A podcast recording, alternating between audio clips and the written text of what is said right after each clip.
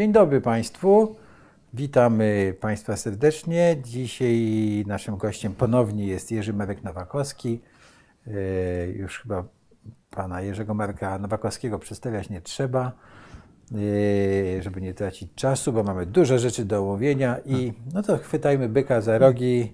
Marku, może zaczniemy od takiego króciutkiego podsumowania, co się takiego stało na świecie, bo się dzieje bardzo dużo. Więc y, jak na tej globalnej szachownicy ustawiają się pionki, co się tam dzieje, jak się No właśnie. Ustawienia, ustawienia zmieniają? No właśnie, ja tak sobie myślałem, że nasze rozmowy można by zdefiniować jako rozmowy euroatlantyckie. No ale nie, bo centrum świata przesuwa się na Pacyfik. Tylko ostatni tydzień. Powstaje coś, co nosi nazwę AUKUS. AUKUS, czyli ściślejszy, czy ścisły wręcz sojusz trzech państw anglosaskich. Australii, Wielkiej Brytanii i Stanów Zjednoczonych sojusz, który ma cementować niezwykła decyzja amerykańska. Amerykanie raz jeden w historii oddali innemu państwu, Wielkiej Brytanii zresztą, swoją technologię nuklearną. Tym razem decydują się przekazać technologię nuklearną łodzi podwodnych Australii. Z miłości nie. Dlatego, że Australia ma być w amerykańskiej wizji kluczowym sojusznikiem w sporze, konflikcie, nie daj Boże, wojnie z Chinami. I Amerykanie wyraźnie pokazują, że tam jest centrum świata. Ale Amerykanie pokazują tym coś jeszcze. Coś, co jest dla nas ważne. Mianowicie, że nie zapraszają NATO do takiego sojuszu. Mimo, że przecież jednym z głównych celów prezydenta Bidena, wtedy kiedy podróżował trzy miesiące temu niecałe do Europy, było coś, co jest nazywane rozszerzeniem odpowiedzialności NATO, globalizacją NATO. I generalnie była na to zgoda. Tam są również inne kraje, takie jak Francja, która ma swoje departamenty zamorskie, y, kolonie na terenie, na, na obszarze Pacyfiku. Więc jest głęboko zainteresowana rozwojem sytuacji. Dlaczego- Francuzi dostali psztyczka w nos, a nie, nie tylko nie zostali zaproszeni, tylko dostali, o, psztyczek to mało powiedziane, stracili 50 miliardów dolarów. No, ale już zaczynamy chwilkę, żeby wyjaśnić, prawda, że te okręty, które Francuzi mieli zbudować, no to były okręty napędzane e, No, normalnymi silnikami. diesla, tak, że, a te okręty, które Australia będzie miała, będą napęda, napędzane silnikami atom, jeśli można tak nazwać, tak? Reaktorami at- atomowymi. czyli one mogą operować no tak jak w tym filmie Ostatni Brzeg, pamiętasz Tak. film Ostatni Brzeg? Oczywiście.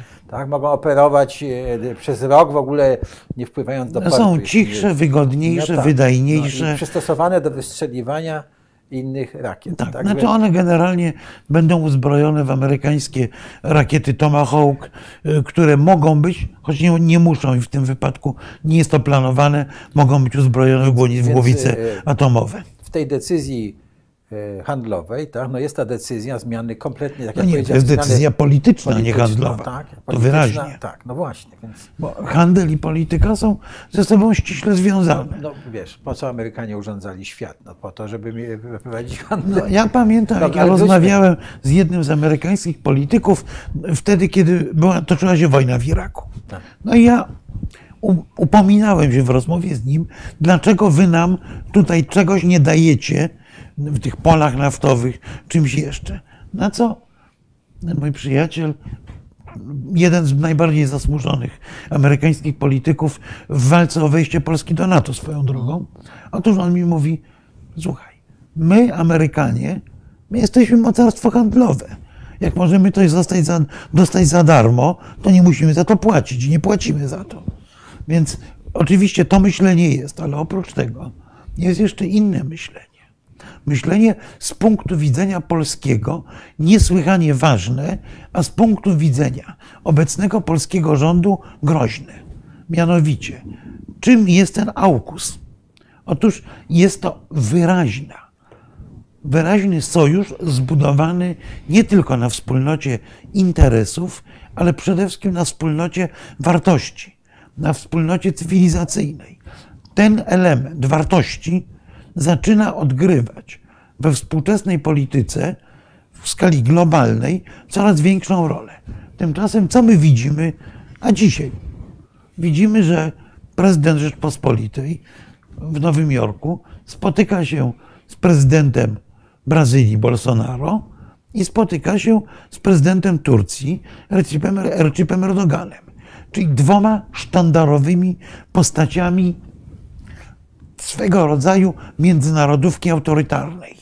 Jeszcze nie tej najgorszej, najtwardszego autorytaryzmu, ale wyraźnie postrzegane w świecie zachodnim jako te kraje, które nie spełniają standardów.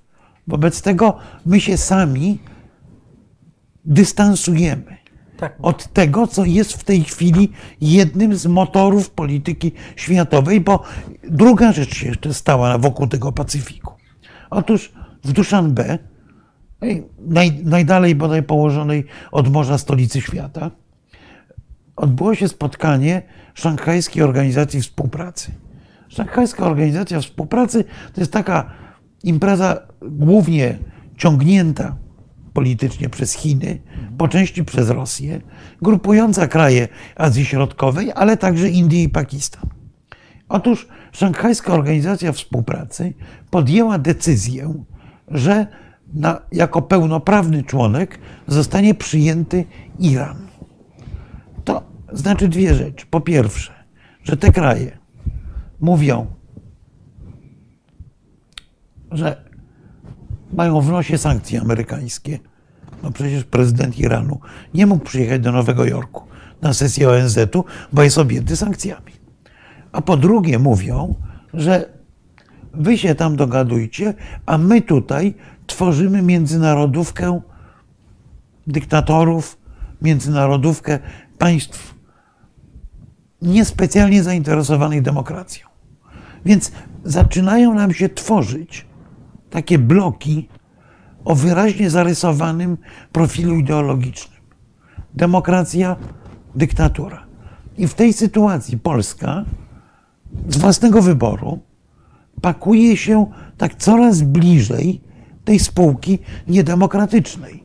Czy to jest nasz interes? Osobiście wątpię. Tak, ale Marku, w tym kierunku idziemy. Ja, y, jeśli mogę, no, w czasie zeszłej rozmowy wspomnieliśmy książkę Mersheimera o y, Tragizmie polityki mocarstw. I co on tam. I to kierujemy do, nie wiem, pana prezydenta, ludzi w kancelarii czy w rządzie, żeby przypomnieć im, dlaczego, jaki cel mieli Amerykanie, jak rozszerzali NATO. I to jest właśnie w tej książce, to wy, wy, przeczytam to w tej chwili, jeśli mo- pozwolisz, dobrze? E, przypomnijmy, to pisze Mersheimer, przypomnijmy sobie argumenty, którymi Clinton and consorces uzasadniali rozszerzenie Sojuszu Północnoatlantyckiego w połowie lat 90. Jednym z głównych celów ekspansji NATO, mówił prezydent, jest Clinton wtedy, jest utrwalenie postępów demokracji w Europie Środkowej, gdyż demokracje rozstrzygają wzajemne spory w sposób pokojowy. Stany Zjednoczone, twierdził jednocześnie, powinny promować wolny handel, gdyż nasze bezpieczeństwo jest zależne od udziału innych państw w systemie wolności i dobrobytu. Jest zależny od dobrobytu, który premiuje współpracę między państwami, a nie konkurencję. Tak? A Strop Talbot, słynny Strop Talbot, który przecież no, też starał się, żebyśmy byli w NATO, pisał. W momencie zakończenia zimnej wojny powstała możliwość budowy Europy coraz bardziej zjednoczonej wspólnymi dążeniami do otwartych rynków i otwartych społeczeństw. Przesunięcie NATO na wschód, jak twierdził, pomoże, i tu cytat, w umocnieniu konsensusu narodowego odnośnie do reform demokratycznych, reform demokratycznych, to podkreślam, i wolnorynkowych w państwach takich jak Węgry czy Polska, a zatem będzie działaniem sprzyjającym pokojowi w całym regionie. I jeszcze Madeleine Albright, prawda, też znamy tę postać, tak? że e, chwaliła założycieli NATO, mówiąc, ich podstawowym osiągnięciem było położenie podwalin pod sieć instytucji opartych na fundamentach na fundamencie zasad i porozumień, które pozwalają na zachowanie pokoju.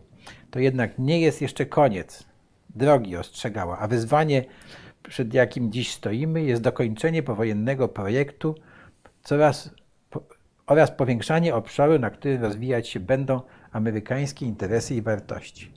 Tak? I wartości. Więc wszy- wszy- mamy tutaj to, co mówisz, chciałbym podkreślić, że przy, byliśmy przyjmowani do NATO, Amerykanie tego chcieli, myśmy tego chcieli, tak? ale to było, byliśmy przyjmowani dla wartości też, tak? Wartości, rozszerzenia wartości Ale- i interesów amerykańskich. Dobra, przerywam Ale zwróć, żeby... zwróć uwagę I na jedną chciałbym, rzecz. chcielibyśmy chyba powiedzieć wszystkim... e, No więc przypomnijmy jeszcze, że John Mersheimer jest jednym z czołowych przedstawicieli tak zwanego realizmu w polityce. To nie jest romantyk, Tak. Nie jest który romantyk, opowiada tak. bajki o końcu historii. Tak. Ale zwróćmy uwagę na coś innego. Popatrz, lata 70. Carter, Reagan. Tak. Amerykańska polityka wyraźnie jest zorientowana wokół, a no właśnie, Wartości. świata wartości. Helsinki i tak dalej. Prze, jeden przełom, prawda? Drugi okres przełomowy, lata 90. to samo. Do polityki mocarstw, szczególnie polityki amerykańskiej, wraca pojęcie wartości. I teraz Joe Biden również do tego pojęcia bardzo zdecydowanie wraca. Bo jeżeli mamy wokół czegoś budować sojusze, w świecie, który się kompletnie zmienia. 25 lat temu Brzeziński wydał swoją wielką szachownicę. Ta wielka szachownica w tej chwili jest urządzona kompletnie inaczej, a tak naprawdę dopiero jest urządzana. A skoro ona jest urządzana, to trzeba ustalić zasady tej gry w szachy. Wobec tego trzeba wrócić znowu do podstaw, czyli do wartości. Dobrze, to tutaj poproszę Cię o wyjaśnienie jeszcze e, mniej e, w- zorientowanym słuchaczom, e, o co chodzi z tą wielką szachownicą, e, tą metaforą tak, Brzezińskiego, żebyśmy sobie e, podpowiedzieli. Napisał książkę o tym, jak się świat No urządza. właśnie, jak się świat urządza, jak, jak wygląda gra pomiędzy mocarstwami światowymi. Ale zwróć uwagę, kto wtedy był mocarstwem. Była Francja, Wielka Brytania, aspirujące mocarstwo niemieckie, gdzieś w tle Chiny i oczywiście dwa supermocarstwa, Rosja i Stany Zjednoczone.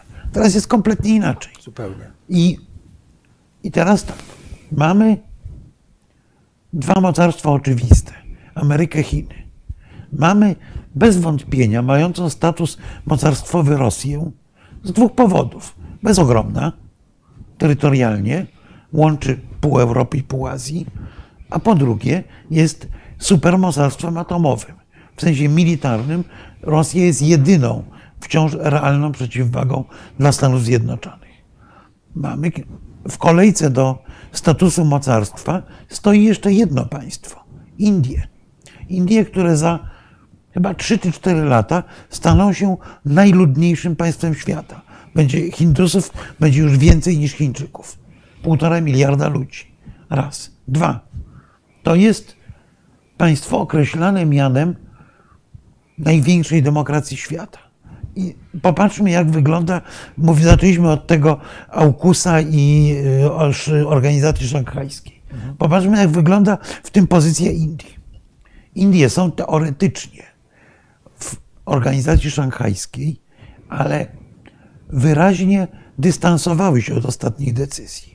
Z drugiej strony władze Indii y, z dużą nadzieją, czy pozytywnie bardzo przyjęły powstanie tego trójkąta brytyjsko-australijsko-amerykańskiego. W odróżnieniu na przykład od Indonezji czy Birmy. Więc Hindusi pomału ciążą w kierunku tego, tej osi demokratycznej. Będą musieli za chwilę wybierać, a to będzie wybór o wadze bardzo ciężkiej. Więc ta koncepcja zderzenia demokracji i autokracji jest coraz bardziej widoczna. I teraz mamy trzy mocarstwa, czwarte mocarstwo aspirujące i mamy jeszcze jednego kandydata na mocarstwo.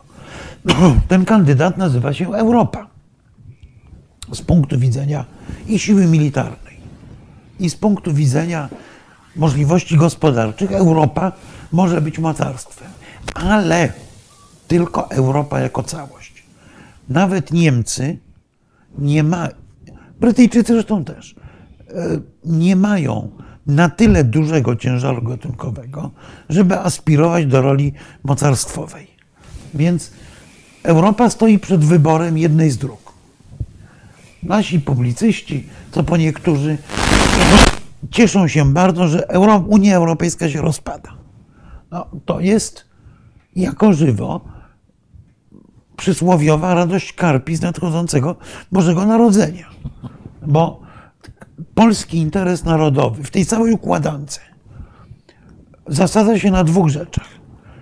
Jeżeli patrzymy na tych wielkich graczy, to zasadza się na tym, żeby nie było tylko trzech mocarstw. Bo jeżeli będą tylko trzy mocarstwa, to jest sprawa oczywista, że obrotowym jest Rosja. I Amerykanie w razie zaostrzenia się konfliktu z Chinami zapłacą może nie każdą, ale bardzo wysoką cenę za przynajmniej życzliwą neutralność Rosji. A czym mogą płacić? Ano naszymi interesami, tak. prawda? Więc y, powinno być tych, z naszego punktu widzenia, myśmy powinni e, na wszelkie sposoby inwestować w Indię, inwestować w, w jedność europejską. Tak. Bo teraz Unia Europejska się rozpada. Załóżmy, że nie daj Boże mają rację ci prorocy, którzy o tym mówią. Są dwa możliwe scenariusze rozpadu. Bardziej prawdopodobny, czyli rozpad częściowy. Co to znaczy? To znaczy, że powstaje Europa Karola Wielkiego. Bo moim studentom to wielokrotnie powtarzam, że od upadku Cesarstwa Rzymskiego istnieje nieustanne przekonanie i dążenie do jedności europejskiej. Jak ktoś przestudiuje historię Europy, to zobaczy, że od V wieku po wiek XXI było zakodowane w głowach ogromnej większości mieszkańców kontynentu, że Europa jest jednością. I pierwszą próbą budowania tej jedności tym takim najbardziej zwartym jądrem Europy, to była ta Europa w cudzysłowie Karola Wielkiego, czyli dzisiejsza Francja, dzisiejsze Niemcy, dzisiejszy Benelux, dzisiejsze Włochy i być może Katalonia czy północna Hiszpania. Tak, no, Polska historycznie nie istniała. Pols Polski tam w ogóle nie, nie, nie ma, nie, nie ma nawet, tak. nawet w formule tak peryferyjnej, w jakiej na przykład zmieści się Rumunia bo Rumunia była jednak była na tak. terytorium Imperium Rzymskiego. Tak. Odległą prowincją, ale była. Polska nie. Więc co się stanie? Jeżeli Unia się rozpada, to będą dwa równoległe procesy. Odsuwania się Europy Środkowej, czy szerzej, Europy Środkowej, Południowej, tej nowej Unii, która przyłączała się do ojców założycieli. Łącznie ze Szwecją, łącznie z Danią prawdopodobnie. My stajemy się peryferiami, centrum Europy staje się to Europa Karola Wielkiego. Co oznacza, że jesteśmy peryferiami? To oznacza, że płacimy tyle, ile płaciliśmy, tylko nie mamy wpływu na decyzję. Chcemy tego? Chyba nie. A jest jeszcze druga opcja, jeszcze gorsza. Europa, Unia Europejska rozsypuje się cała. Mamy ukochaną przez wielu naszych polityków grupę suwerennych do bólu państw. Co to oznacza? To oznacza, że Europa staje się polem gry mocarstw. Część z nich będzie się przyjaźniła z Amerykanami. Część krajów europejskich.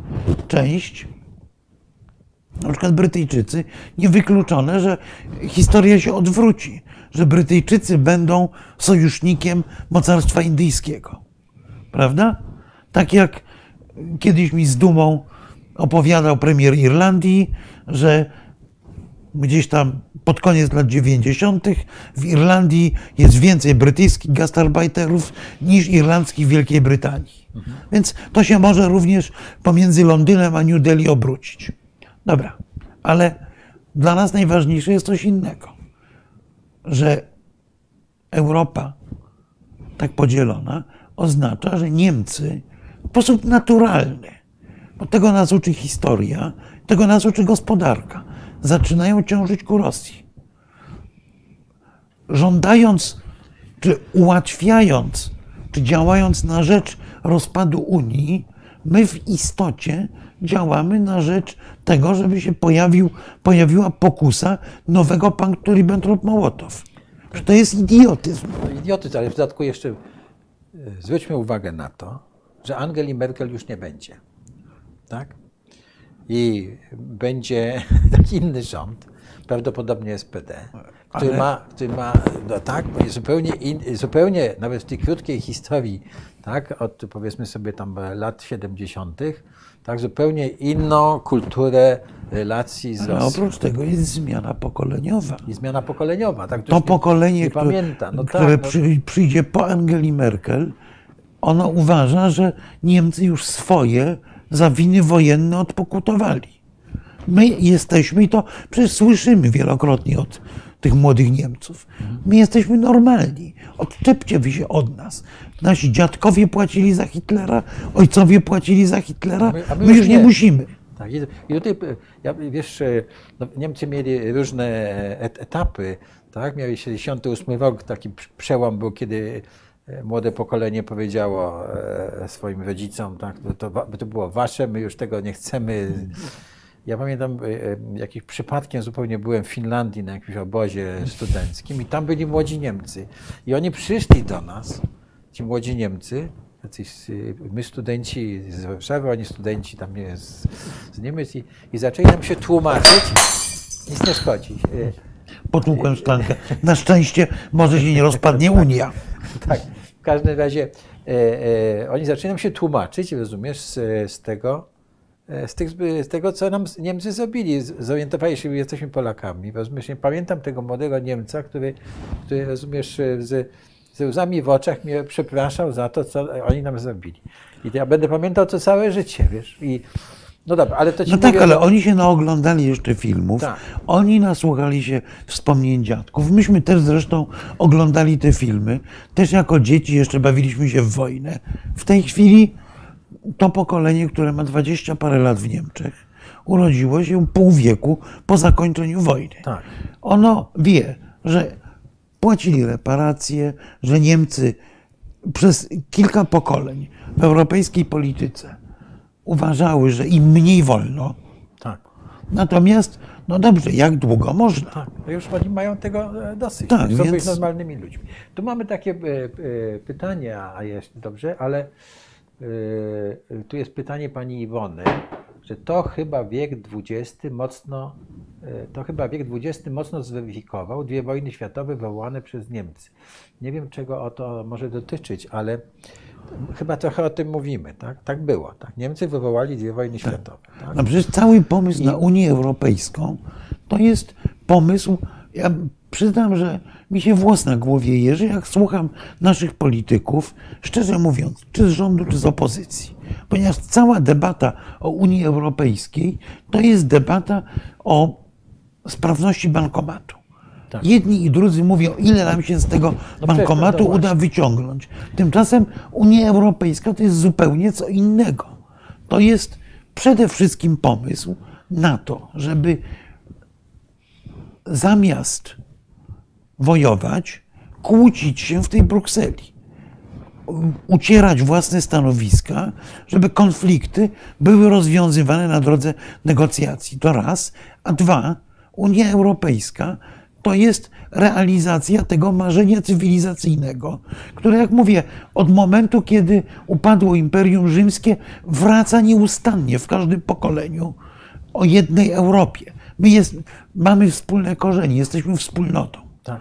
I Unia stara się to zrealizować, stara się zbudować tę wspólną Europę. No tak, to projekt w historii Europy, projekt moim zdaniem niezwykły. A poza tym ta cała opowieść, jak ja usłyszałem ten nieszczęsny raport dwóch nieszczęsnych profesorów plus doktora Jakiego, e, który udowadnia, ile my tracimy na Unii, zresztą ja sobie przypomniałem po, połowę lat 90. moje spotkanie z ówczesnym premierem Szwecji, tuż po tym, jak Szwecja wyszła do Unii. No i my, właśnie sfokusowany na to myślenie o bankomacie unijnym, mówię Szwedowi, no dobra, dlaczego u was jest takie poparcie dla Unii, skoro Szwecja od pierwszego dnia jest płatnikiem netto, skoro wy dopłacacie do tego budżetu? No, Jak to dlaczego? On mówi. Dlatego, że zniesiono bariery celne. Nasz przemysł eksportuje dużo więcej. Rozwijamy się dużo szybciej. Mamy otwarty rynek, znaczy w myśl- otwarte granice. To znaczy w myśl tych profesora, profesorów dwóch, to Unia, ta Szwecja zaczęła tracić, bo przecież Tak. eksport jest stratą. Tak, oczywiście. Nie, nie, no to, to, to jest w ogóle jakieś mm, pomieszanie z poplątaniem w tym raporcie, ale to trzeba porządnie uargumentować, łącznie z liczbami, że to jest po prostu bzdura. Ja przypominam, że Polska za czasów komuny i jeszcze parę lat później była importerem żywności. Byliśmy na 17 miejscu w Europie na przykład, jeśli idzie o produkcję drobiu. W tej chwili jesteśmy na pierwszym. 90% polskiej wołowiny jest eksportowane do Unii Europejskiej. Tutaj od Więc polski ci, Od rolnik razu ci tu przerwę, bo za, dosłownie za parę dni opublikujemy moją rozmowę z panią Krystyną Naszkowską, która się tu odbyła. Właśnie o tym mówimy. Mówimy też o ewentualnych skutkach dla rolnictwa wyjścia Polski z Unii Europejskiej. ale nie tylko dla rolnictwa, dla, Tak, wszystkich. no bo dla wszystkich, tak. Dla wszystkich przecież polski przemysł jest powiązany z Unią Europejską, w tej chwili już bardziej niż był za komuny z przemysłem sowieckim. A pamiętajmy, jak tąpnęła produkcja, jak się porwały te związki ze Związkiem Sowieckim. Gdzie my to wszystko sprzedamy? Przepraszam.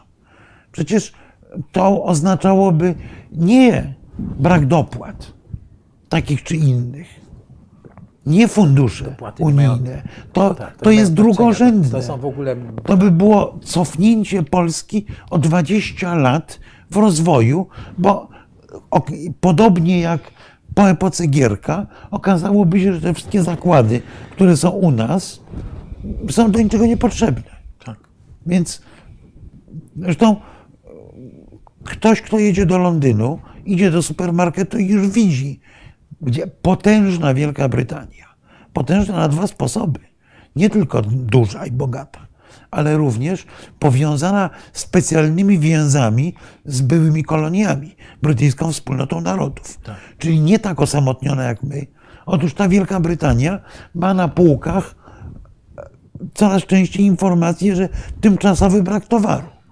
Bo te towary, które przepływały bez cła z Europy, nie pojawiają się, albo pojawiają się z opóźnieniem, bo samochody stoją w gigantycznych kolejkach na cle. No tak, albo nie ma kto prowadzić samochodów też jest. A oprócz tego nie ma kto ich prowadzić w Wielkiej Brytanii. To jest też prawda, ale też ja pamiętam w Armenii, która jest krajem właśnie mocno odizolowanym, ja od czasu do czasu miałem kryzys żywnościowy z moim kotem, ponieważ jedzenie dla kota było tam tylko importowane, a Armenia jest oddzielona górami i czasami spada śnieg i na przykład przez kilka dni nie jadą ciężarówki. Koniec. I koniec, nie ma jedzenia dla kota. Więc tutaj nie spadnie śnieg, ale jeżeli te tysiące ciężarówek staną nagle na tle, to to jest dramat. To Europa to jest również Schengen. Przecież ci młodzi ludzie, którzy wspierają te antyeuropejskie fantazje Konfederacji, żyją w otwartej Europie. Oni innej już nie znają. Jeżeli zaczęliby stać, tak jak nam się zdarzało jeszcze naszemu pokoleniu, w kolejce pod ambasadą francuską czy niemiecką po wizę, em, haniebnej kolejce, bo to, mnie to obrażało po prostu, że to, że to jest, no to, to by się przekonali. Ja, Ja nie, ja nie dostawałem paszportu, raz dostałem. No. Jak do pojechałem. ale jeszcze wizy mieliśmy na samym początku lat, Tak. e, lat tak, 90. mieliśmy. Jeszcze już Tak, tak. Mnie, mnie komuna też nie dawała paszportu, ale raz dostałem e, w 81 roku. Wszelako to jest jeszcze jedna rzecz. Otóż ja miałem takie zabawne doświadczenie. Jechałem samochodem z Armenii do Polski. I Polecam to każdemu, kto mówi o podróżach, o granicach, o tym, że to jest nieważne, to Schengen i tak dalej. Otóż jechałem z dyplomatycznymi numerami, dodajmy, więc nie stałem w kolejce, ale się tym kolejkom przyglądałem. Dwa razy o mało, w- przepraszam, uczciwszy już naszych widzów, o dwa razy o mało w mordę nie dostałem, omijając kilometrową kolejkę na granicy turecko-bułgarskiej. To samo było również na granicy dwóch krajów unijnych, Rumunii i Bułgarii, które jednak nie są, Są w w Unii, Schengen. ale nie są w Schengen. Tak jest. I nagle przekraczamy strefę Schengen, koniec, nie ma problemu. No wiesz, ja w życiu zrobiłem jedną fajną rzecz. E, niewiele miałem czasu na to, ale po obejrzeniu filmu Lisbon Story, nie wiem czy wiesz, takiego, że, jedzie człowiek z Niemiec do, do Lizbony samochodem, postanowiłem, że zrobię to samo. I pojechałem, słuchaj, właśnie z, z Warszawy sobie do Lizbony. No i, i właśnie tak przejechałem, bez nich w ogóle nic. Tak? No, No tak, tak. No ja, ja podróżowałem między Rygą a Warszawą. Granicy nie było. Też byłem. Ja byłem aż e, tam wiesz, w Talinie i potem ja. Ja regularnie podróżowałem między Rygą a Warszawą. To w ogóle nie liczyło się granicy nawet w e, Nie- nie wiadomo, gdzie ona rachunku była. czasu podróży. Właśnie Tak. nie wiadomo kiedy, gdzie Tak. ona była. Z Niemcami jeszcze ona jakoś tam jest widoczna, ale potem jak jedziesz, to w zasadzie nie wiadomo, gdzie jest. Tak. Słuchaj, musimy zająć się pytaniami troszkę, dobrze?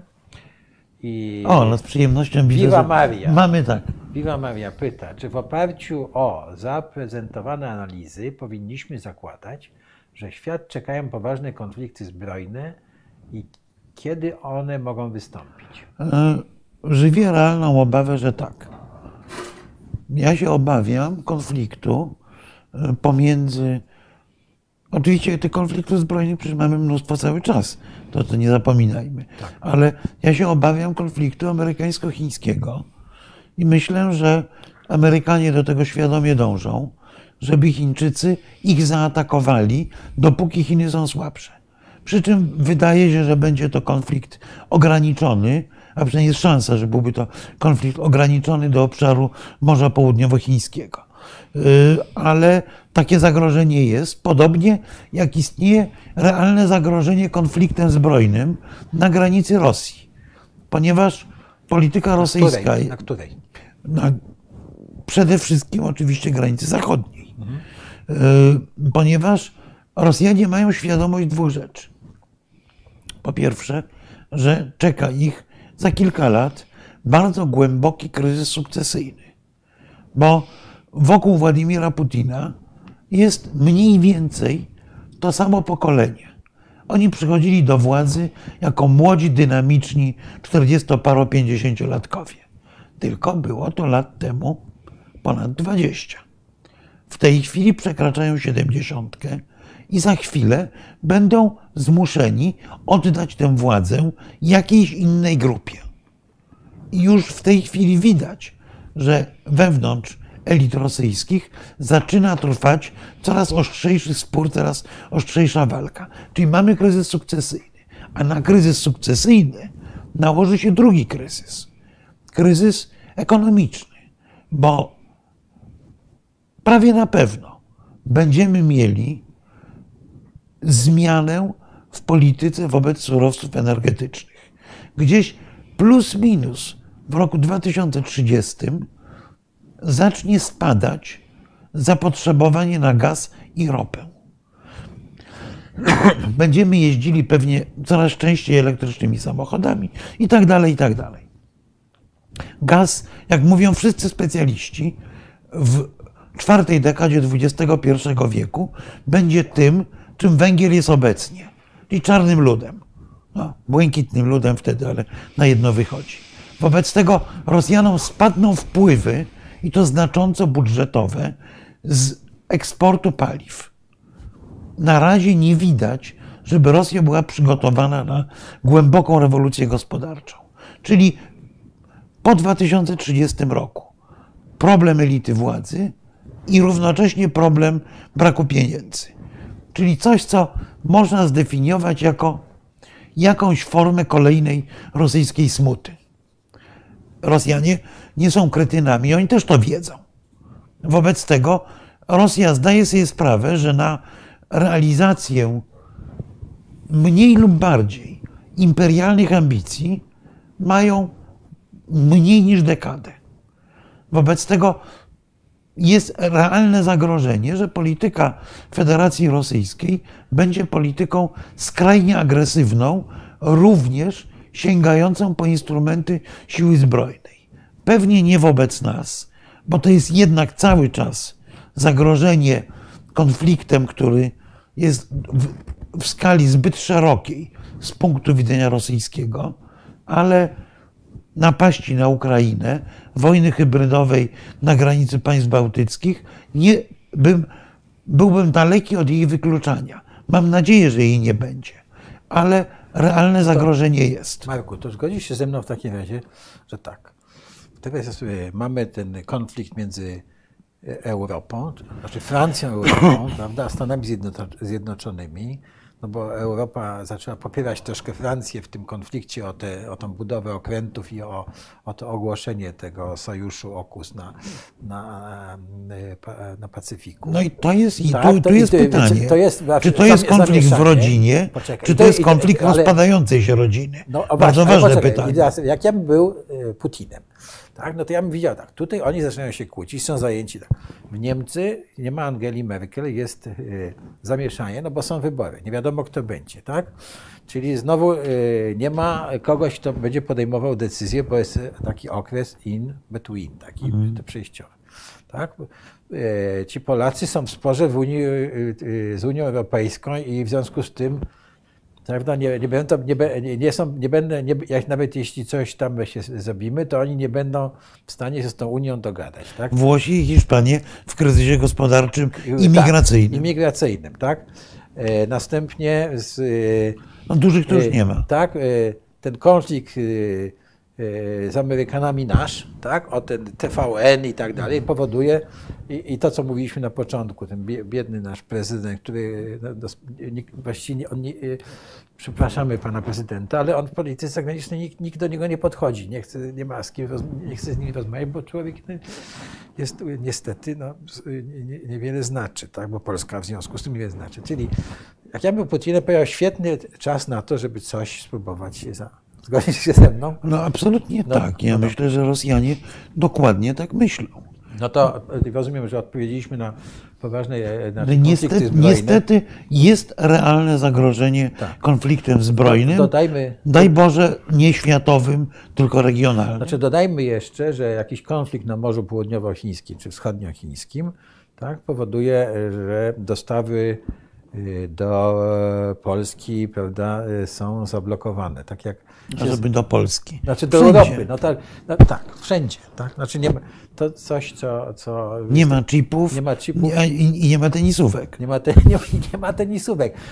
Ja usiłuję od, słuchaj, jakiegoś czasu kupić ładowarkę do mojego telefonu i się uparłem, że kupię europejską. Kurczę, i, nie ma. Nie ma. No, na, na, wszystkich portalach rozumiem, wpisuję, nie chcę, nie wiem, niemiecką, duńską, jabrę, nic nie ma. No, jak już znajdę, to okazuje się, że ona ma tą stempel e, unijny, ale jest wyprodukowana w Chinach. Kurczę. No taki prosty przyrząd.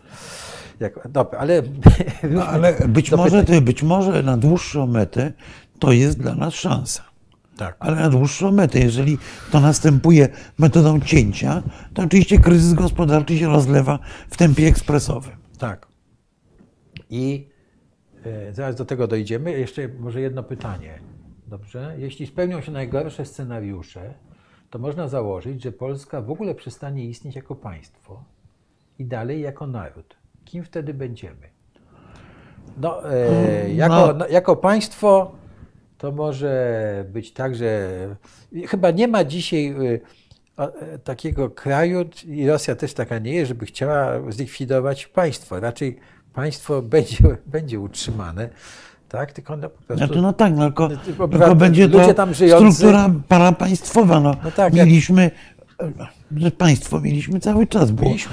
Królestwo Polskie, Tak, kongresowe, kongresowe, nawet car po- rosyjski się koronował na króla, Króla. polskiego Tak. i tak dalej. E, Mieliśmy PRL, nawet, nawet pod okupacją hitlerowską mieliśmy generalną gubernię. Generalna gubernia, tak. Więc e, jakiś byt I- państwowy, tak. I Polacy nawet za czasów Hitler, niemieckiej okupacji, prawda, mieli być, istnieć, tak, tylko mieli po prostu Być siłą roboczą. siłą roboczą, tak, jako Natomiast niewątpliwie istnieje zagrożenie pozbawieniem nas realnej podmiotowości. Ale nie tylko nas. Wszyscy mali gracze w tym nowo układającej się światowej szachownicy tracą podmiotowość. My mamy unikalną szansę, że będąc w środku Europy, tej podmiotowości nie stracimy, bo będziemy mieli, tak jak w spółce akcyjnej, tam te 15-20% udziałów tak. decyzyjnych, jeżeli będziemy chcieli. Jeżeli Bo- w ogóle będziemy się interesowali. Tak, bo na razie mam wrażenie, że mamy zamrożone te udziały. Tym Mówiąc, przedsiębiorstwem Unia Europejska, Tak, no, bo tak. tam trzeba... bo Unia jest potencjalnym mocarstwem i możemy mieć pewną sprawczość jako współkierownicy jednego z pięciu decydujących mocarstw. Bo wtedy powinniśmy się zacząć interesować Afryką, Ameryką Południową, bo to byłyby potencjalne obszary konfliktów i sporów pomiędzy tymi pięcioma potencjalnymi mocarstwami przyszłego świata. Tutaj mamy jeszcze jedno pytanie. Czy mogę prosić o wyjaśnienie, co kryje się pod pojęciem inwestycji w Indiach, czy w Indie? To e, padło, prawda, że my powinniśmy Znaczy wspierać, Indie. wspierać samodzielność Indii, wspierać, no powiem brutalnie, budowanie indyjskiego mocarstwa, czyli współ, rozszerzać współpracę, być adwokatem w Europie ściślejszej współpracy z Indiami, ponieważ Indie są de facto ze względów demograficznych jedyną potencjalną przeciwwagą Chin. Indie są przez Chiny zagrożone, a jednocześnie Indie są tym krajem, który, zwróćcie Państwo uwagę, są w tej chwili największym eksporterem software'u na świecie, czyli oprogramowania komputerowego. Bardzo często, jak Państwo dzwonią na, e, nie wiem, zepsuł się komputer, dzwonicie Państwo do call center, o, po instrukcję, to coraz częściej okazuje się, że ten gość, który mówi łamaną polszczyzną, siedzi gdzieś w Bangalorze w Indiach. A w Stanach Zjednoczonych to już kuchenki mikrofalowe napra- naprawiają zdalnie Hindusi, no bo nie ma bariery językowej. Tak. Więc to jest jakby, o ile Chińczycy jako państwo o kulturze kolektywistycznej znakomicie opanowali produkcję hardware'u, czyli konkretnych sprzętów, o tyle Hindusi są bardzo dobrzy w sferze usług i w sferze kreacji, bo to jest z kolei cywilizacja indywidualistyczna. Już wracając jakby do punktu wyjścia, profesor Krzysztof Byrski, wybitny specjalista do spraw Indii, stwierdził, że nadchodzi epoka, kiedy będą światem rządziły, jak on to ujął, mocarstwa cywilizacje, czyli całostki cywilizacyjne skupione wokół mocarstwowego jądra. Takie są Chiny, takie są Indie, taka jest Rosja, taka jest Ameryka, A plus Europa Kanada, a a Europa Europa może być takim- może być taka właśnie, właśnie No. ze względu na ten stale obecny mit. Natomiast Europa podzielona będzie wyłącznie taką kupą kul bilardowych różnej wielkości, którą te inne mocarstwa będą sobie tak rozgrywały. pyk, Nawet tak. Niemcy nie będą mieli statusu mocarstwowego. Tak, mimo, Zapomnijmy. mimo czw- czwartego czy piątej gospodarki świata. Tak? Tak. E, No to chyba e, wyjaśniliśmy. Ja jeszcze jak mówiłeś o tym, e, o tym call center, to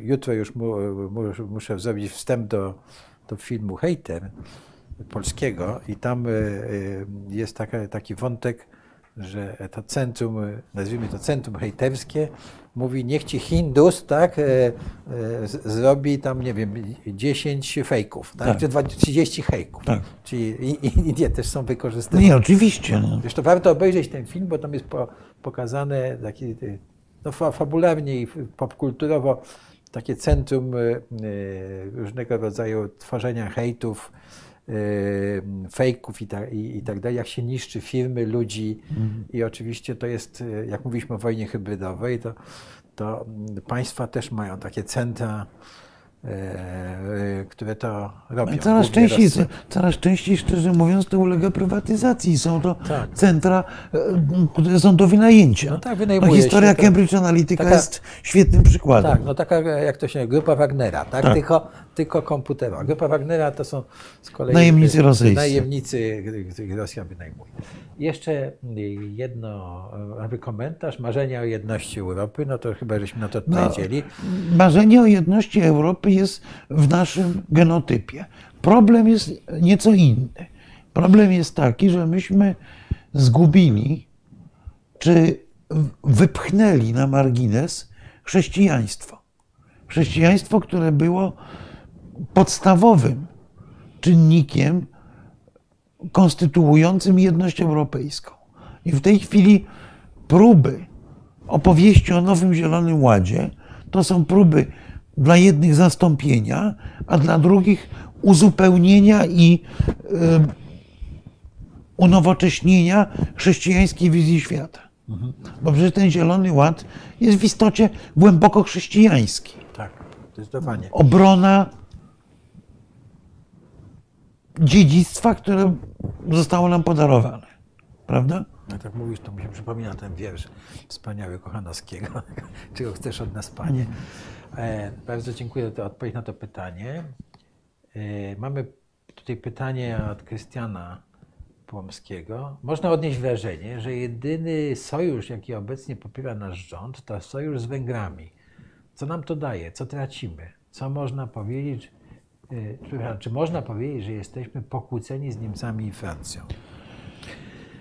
Obawiam się, Dużo. że można powiedzieć, że jesteśmy e, może nie pokłóceni, ale nasze relacje Francuzom, są Francuzom zabiliśmy to, co Australia.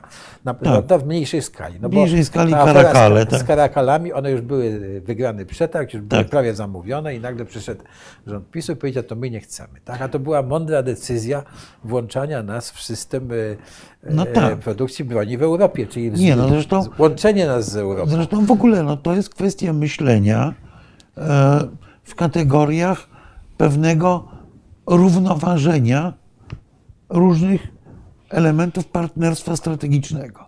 Ja mogę, już nie zdradzę tajemnicy, jak za czasu rządu premiera Buzka pojawiła się oferta na samoloty F-16, to pamiętam, jak myśmy rozmawiali w jakichś gronach ministerialnych i rozmowa była taka, no, jak wybieramy amerykańskie myśliwce, to kupimy Airbusy dla, jako samoloty rządowe.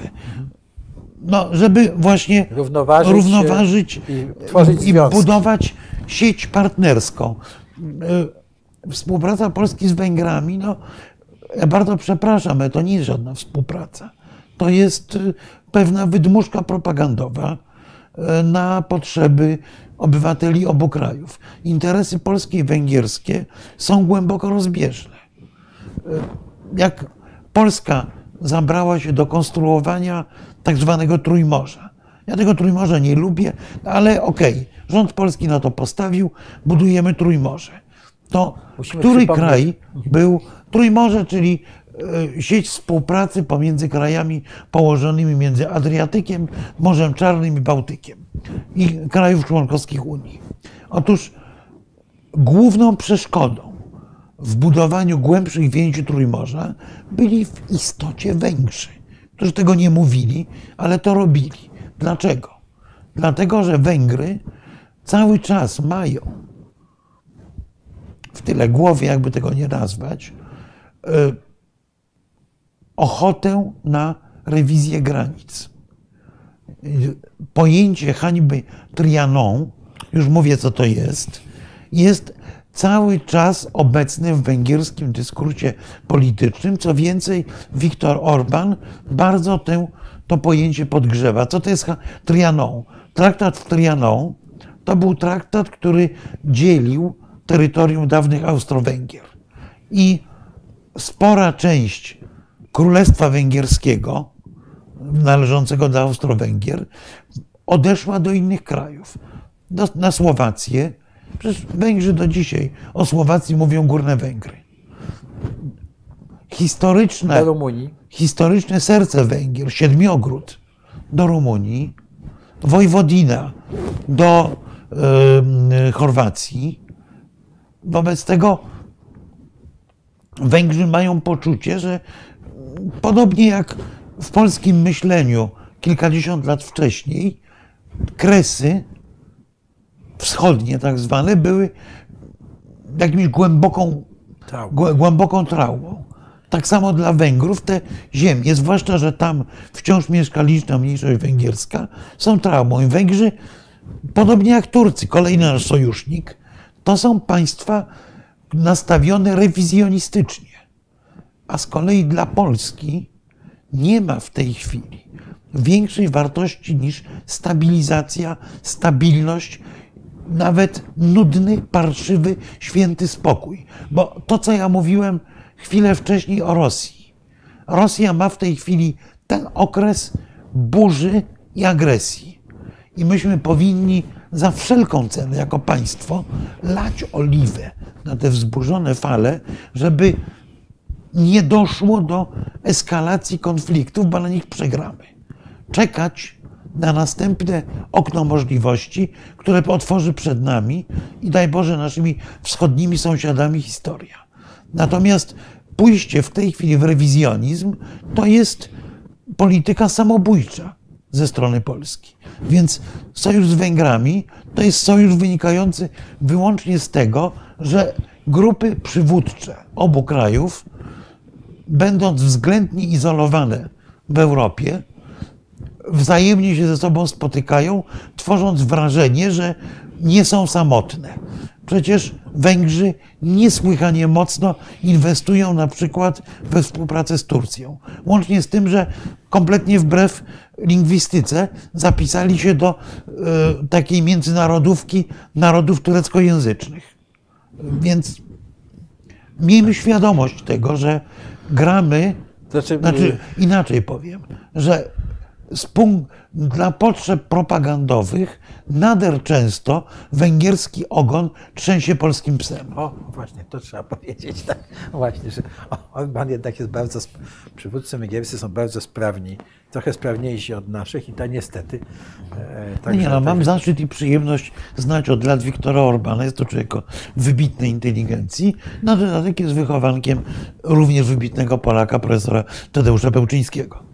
Zbigniewa Płczyńskiego. Zbigniewa Pełczyńskiego, tak. Tadeusz to był Tak, Zbigniew. stryj. Zbigniew Pełczyński, e, przypomnijmy, on stworzył takie e, Szkołę liderów. szkołę liderów w Polsce, ale e, też program stypendialny Mhm. dla Polaków i młodych Polaków i Węgrów jeszcze w czasach W Wielkiej Brytanii. Tak.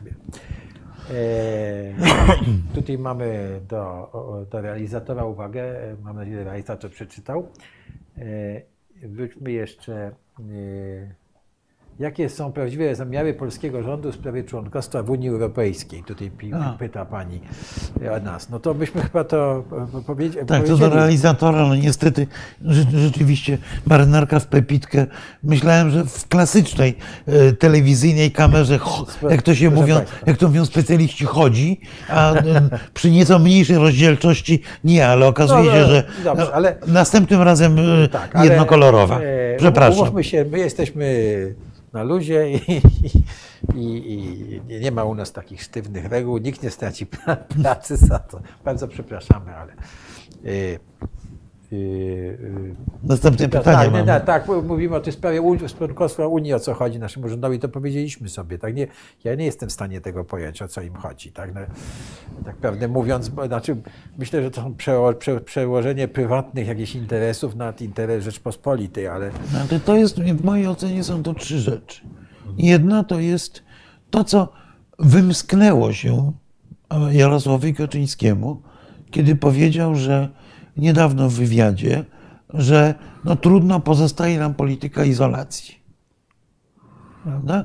To jest taki nurt myślenia tak. w części środowisk związanych z Prawem i Sprawiedliwością, że będziemy sami sobie, że Polska jest samowystarczalna, że Polska sobie poradzi i tak dalej, i tak dalej. Drugi nurt to jest nurt silnie antyeuropejski, który uważa, czasami nie bez racji, że w Europie jest promowane mnóstwo takich bardzo, jedni mówią progresywnych, drudzy lewicowych wartości i żeby nas ta zaraza nie zjadła, to powinniśmy się od Europy odseparować. To jest kolejny element myślenia ideologicznego. Wreszcie są ludzie niemądrzy, którzy rzeczywiście uważają, że my na Europie tracimy i że gdybyśmy tutaj stworzyli prawdziwie polskie rolnictwo, prawdziwie polską gospodarkę, to byśmy zawojowali świat. No więc ja muszę powiedzieć, że takim doświadczeniem niezwykle istotnym jest, również dla mnie osobiście była, była praca w dyplomacji. Bo jeżeli jest się ambasadorem, to człowiek bardzo szybko odczuwa, ile znaczy jego państwo. Tak. Odczuwa czasami w takich bardzo drobnych rzeczach, kiedy i na jakim szczeblu jest przyjmowany. Ambasador Stanów Zjednoczonych, ambasador Chin w każdym kraju na świecie ma otwarte drzwi do poziomu przynajmniej ministra spraw zagranicznych, a zazwyczaj również prezydenta. Ambasador, nie wiem, Malty. Nie, Malta to zły, to zły przykład, bo oni są stowarzyszeni z zakonem maltańskim, który No to ma oni- mocną oni pozycję dyplomatyczną, tak. ale no, powiedzmy, nie wiem, ambasador Armenii. O. Tak. Ambasador Armenii, jak go gdziekolwiek na świecie przyjmuje, Znaczy nie obrażając oczywiście nie, tego wspaniałego, wspaniałego kraju, kraju. i narodu, ale mowa o, o sile państwa Tak, tak. ponieważ Armenia jest mała i biedna. Wobec tego, jeżeli jest przyjmowany przez wicedyrektora departamentu, to jest dobrze. Więc i ta gradacja idzie pomiędzy wszystkimi państwami. Częściej ambasador ważnego kraju jest zapraszany przez innych ambasadorów, zazwyczaj ma lepsze źródła informacji, ale też pamiętajmy, że ma więcej pieniędzy. Wobec tego no, mój kolega rosyjski w Rydze miał 20 razy więcej pieniędzy na promocję kultury niż ja. Tak. To oczywiście nie wynikało tylko z różnicy potencjałów, ale z y, pewnego modelu polityki. Natomiast znakomicie się uczymy, ile państwo znaczy. Polska jest państwem średniej wielkości, które było, mówiąc językiem maklerów giełdowych, lewarowane przez nasze członkostwo w Unii i w NATO. W momencie, kiedy myśmy osłabli w Unii, to I się wygłupiamy dosłownie, tak? nie, to przestaje być wartościowym partnerem. To jest to, co słyszymy na przykład od Ukraińców. Polska była adwokatem Ukrainy, rzeczywiście. Natomiast w tej chwili Ukraińcy mówią, no, między innymi dzięki Wam uzyskaliśmy podmiotowość, a jeżeli chcemy coś uzyskać w Unii, no to musimy rozmawiać z Niemcami, Francuzami czy Włochami potrzeba lepszych dowodów. Możemy się na nich obrazić oczywiście, ale taka jest brutalna prawda, bo myśmy sami sprowadzili się do roli drugorzędnego gracza. Szczerze mówiąc, bardzo często również przy wielu poprzednich ekipach, nie bardzo czując technikę gry, która jest prowadzona w Europie. Bo jest to pewna gra. Ja znakomicie to, znakomicie to rozumiem, bo nasze myślenie, nasze wychowanie było przez całe dekady podporządkowane wielkiemu kwantyfikatorowi niepodległości. Tymczasem Unia Europejska jest okropnie nudnym, urzędniczą instytucją, gdzie się uciera dziesiątki interesów. Tylko to nie są już szachy. To nawet nie są szachy heksagonalne, tylko oktogonalne. I trzeba umieć Się tam grać. poruszać. Tak, trzeba umieć grać. Jeżeli my chcemy, nie wiem, powstrzymać projekt elektrowni y, atomowej w Czechach, załóżmy, Tak. to najgłupszą rzeczą, jaką możemy zrobić, jest przyjść i powiedzieć: My się nie zgadzamy na elektrownię w Czechach. Nie, nie, nie. My musimy zająć się konfliktem maltańsko-hiszpańskim o połów sardynek i walczyć jak lew o sardynkę maltańską, a za to Maltańczycy będą walczyli o czystość środowiska, żeby nie budować gdzieś tam elektrowni atomowej. Mówię kompletnie teoretycznie, ale jakby o to chodzi, że my się musimy znać na problemach ekologii Morza Śródziemnego, na problemach y, elektrowni Rolnictwa- wiatrowych Rolnictwa w każdym kraju. elektrowni wiatrowych w Irlandii i tak dalej, i tak dalej, tak. po to, żeby grając o tamte rzeczy, prosić ich z kolei, aby oni załatwiali interesy ważne dla nas. Pamiętam rozmowy z naszymi politykami na temat nieszczęsnego gazociągu Nord Stream. Wtedy, kiedy była mowa o, o tym, żeby zatrzymać tę budowę, to były dwie ścieżki. Jedna ścieżka walić pięścią w stół i mówić, że jest to politycznie w ogóle straszny, zły projekt. I druga metoda, z której nie skorzystaliśmy. Wynająć firmy audytorskie, najlepiej amerykańskie, kanadyjskie, które zrobią obliczenia i które potem te obliczenia sprzedamy dyskretnie do niemieckich gazet, z których wyniknie, że jak będzie ten Nord Stream, to Herr Schmidt zapłaci 5% więcej za gaz.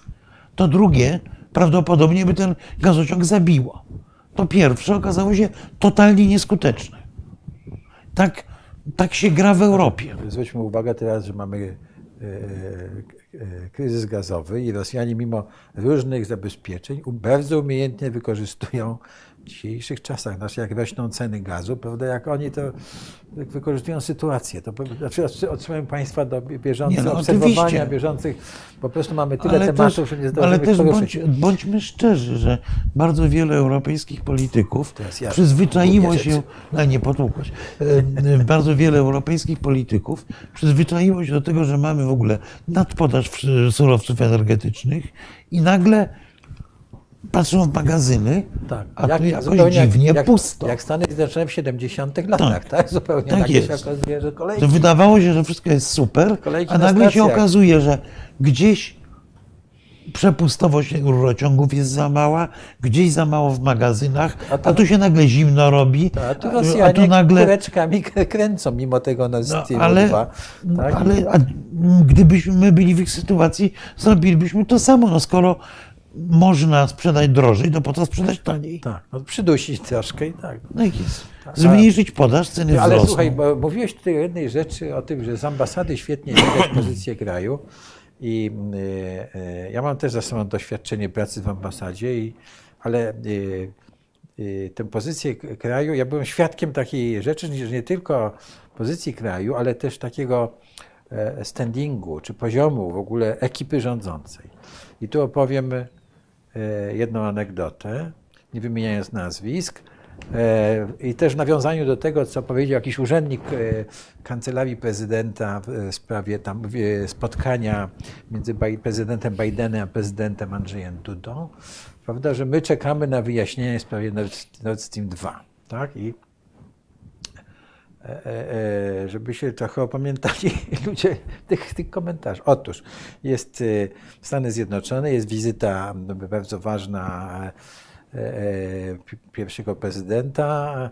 Ja pracuję w ambasadzie, wszyscy pracujemy nad ustawieniem e, wszystkich e, e, wizyt, żeby do- doszło do spotkań na najwyższym e, szczeblu, tak jak trzeba, tak. E, Skobiszewski jest jeszcze ministrem spraw zagranicznych, to nam bardzo pomaga, no Skuba w ogóle jak przyjeżdżał e, i to jest, tu musimy zwrócić uwagę, jak minister, kim jest minister spraw zagranicznych, jak przyjeżdża, prawda, to wszyscy go słuchają, chcą się spotkać i dyskutuje e, jak z równy z równym, więc nam bardzo pomaga jeszcze ten imidż Polski rządu mazowieckiego, chociaż to już nie jest rząd mazowieckiego.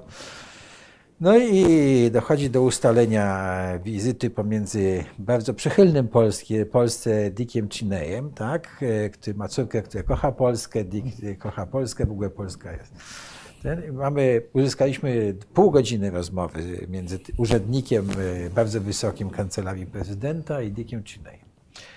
No i, i dochodzi do tego spotkania. Ja jestem ambasador oczywiście, ja jestem not, takim notykerem i, i ten człowiek, kompletnie nie, nieprzygotowany, wchodzi, wiesz, no taki y, jest pewien y, y, no taki zwyczaj w tej ambasadzie, tak, że siadamy, to było, jest to, wiele razyśmy to ćwiczyli, taka praktyka dyplomacji, no, się robi, ludzie się poznają, robi się króciutki, e, króciutkie takie e, prowadzenie, briefing, e, co Stany Zjednoczone widzą, tak, wszystko jest rozpisane.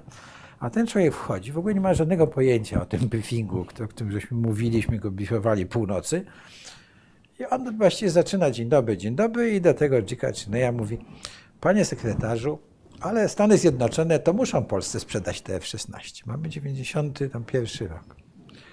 No i ten dobrze nastawiony Di- Dick Cheney, ja tylko widzę, jak jemu taki grymas prze, przebiega przez twarz.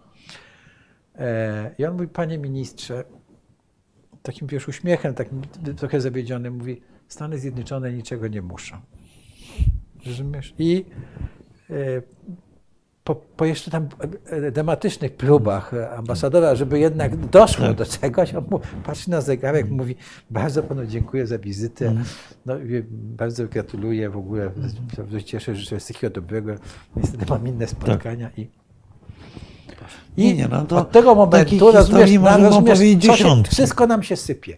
Rozumiesz, kurczę, rozumiesz, likwiduje, odwołuje wizytę ten, odwołuje wizytę tamten, rozumiesz, cały nasz Tak. praca idzie przez, rozumiesz, przez Mhm. to, że przyjechali ludzie kompletnie nieprzygotowani i to A mówię... Swo, swoją drogą Czeney w ogóle był dość przewrażliwiony na formy. Y, Okej, dobra, okej, tak, ale ja bym No, ale to trzeba wiedzieć. Tak, to trzeba wiedzieć, tak. I, i po prostu y, y, nic się, oczywiście, wiesz, y, takiego wielkiego nie stało. Wizyta trwała dalej. Jakieś spotkania to najważniejsze się skróciły, albo został odwołany, albo zamieniony człowiek po tamtej stronie. No ale rozumiesz, myśmy jako dyplomaci, ja tu mówię o praktyce dyplomacji, już trochę stracili, tak? Ja No nie, no mam to jeszcze jest- kilka takich anegdot, Ja ale dobra, ale tylko też mówię, mogę bez końca to opowiadać, to by- ale może... teraz sobie wyobrażam, rozumiesz, jeszcze, jak ta dyplomacja się zmieni i, i, i rozumiesz, przyjdą jacyś ludzie, którzy nie znają języków, rozumiesz, nie są w stanie w ogóle się y, y, y, porozumieć y, z kimkolwiek. To dlaczego mówisz, to się Y, przyszło, to się dzieje. No to się dzieje, no właśnie, poznać kulturę tego kraju, rozumiesz, no, to, bo, Nie, no, poza tym- a mamy poza tym no, bądźmy niezwykle szczerzy. trudne czasy, Marku, no bądźmy, to, bądźmy szczerzy, dyplomata Gdzie- może swoje pewne osobiste kontakty, umiejętności, czar osobisty przez pewien czas wykorzystywać, ale dyplomata jest lustrem odbijającym swój kraj. Więc w pewnym momencie e, no, ja miałem wątpliwą przyjemność reprezentować przez pewien czas ministra Waszczykowskiego jeszcze jako ambasador, już za, za czasów rządów pisowskich. No i muszę powiedzieć, że ja miałem poczucie takie, że każdego dnia ja mniej znaczę. Tak, Bo to jest, to jest no, tragiczne. w pewnym momencie w relacjach międzynarodowych my się sprawdzam, ale y, anegdot możemy opowiedzieć wiele, natomiast dotknąłeś jednej niesłychanie ważnej sprawy, o której ja chciałem tutaj koniecznie powiedzieć. Otóż ten, to, że wchodzimy w epokę nowego koncertu mocarstw, oznacza, że wchodzimy również w epokę niebywałego wzrostu znaczenia dyplomacji. Bym powiedział, że wiele wskazuje na to, że w XXI wieku, niczym w wieku XIX, będzie to wiek dyplomatów, ponieważ jesteśmy już wszyscy na świecie tak nasyceni bronią, tak nasyceni możliwościami wzajemnego zniszczenia, że jeżeli będzie cień przytomności umysłu, to politycy na te wojny, z nielicznymi wyjątkami, właśnie jak starcie amerykańsko-chińskie, które ma globalne znaczenie, nie będą się chcieli zdecydować. Wobec tego kluczową rolę będą odgrywali dyplomaci. Ta procedura uzgadniania to, co mówiliśmy, dotknęliśmy właściwie mówiąc o Unii Europejskiej. Otóż ta procedura uzgadniania będzie dotyczyła coraz większej ilości dziedzin i będzie coraz bardziej skomplikowana.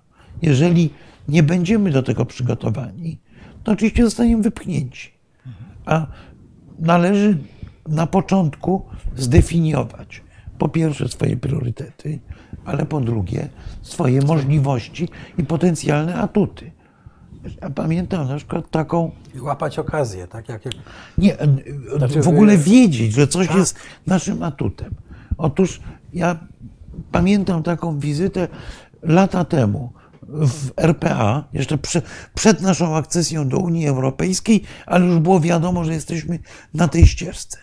I nagle RPA, które no, miało wtedy to zadęcie mocarstwowe, najpotężniejszy kraj Afryki i tak dalej, i tak dalej, nie, nie, wice, wicepremier czy, czy, czy któryś z ważniejszych ministrów zaprasza na obiad i mówi, że oni są niesłychanie zainteresowani współpracą z Polską i całą Grupą Wyszehradzką.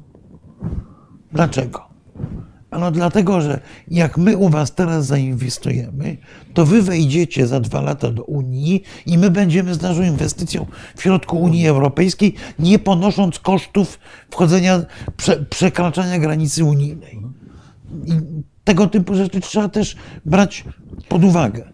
Ja ci odpowiem y, z mojej praktyki. Tak, na przykład no Polska b- w tych latach 90., kiedy ja byłem w tym Waszyngtonie, e, była biedna, każdy dolar się liczył. Tak? I Amerykanie postanowili e, pomoc żywnościową dla e, Rosji e, zorganizować, no bo Rosja była też w takiej tej sytuacji żywnościowej.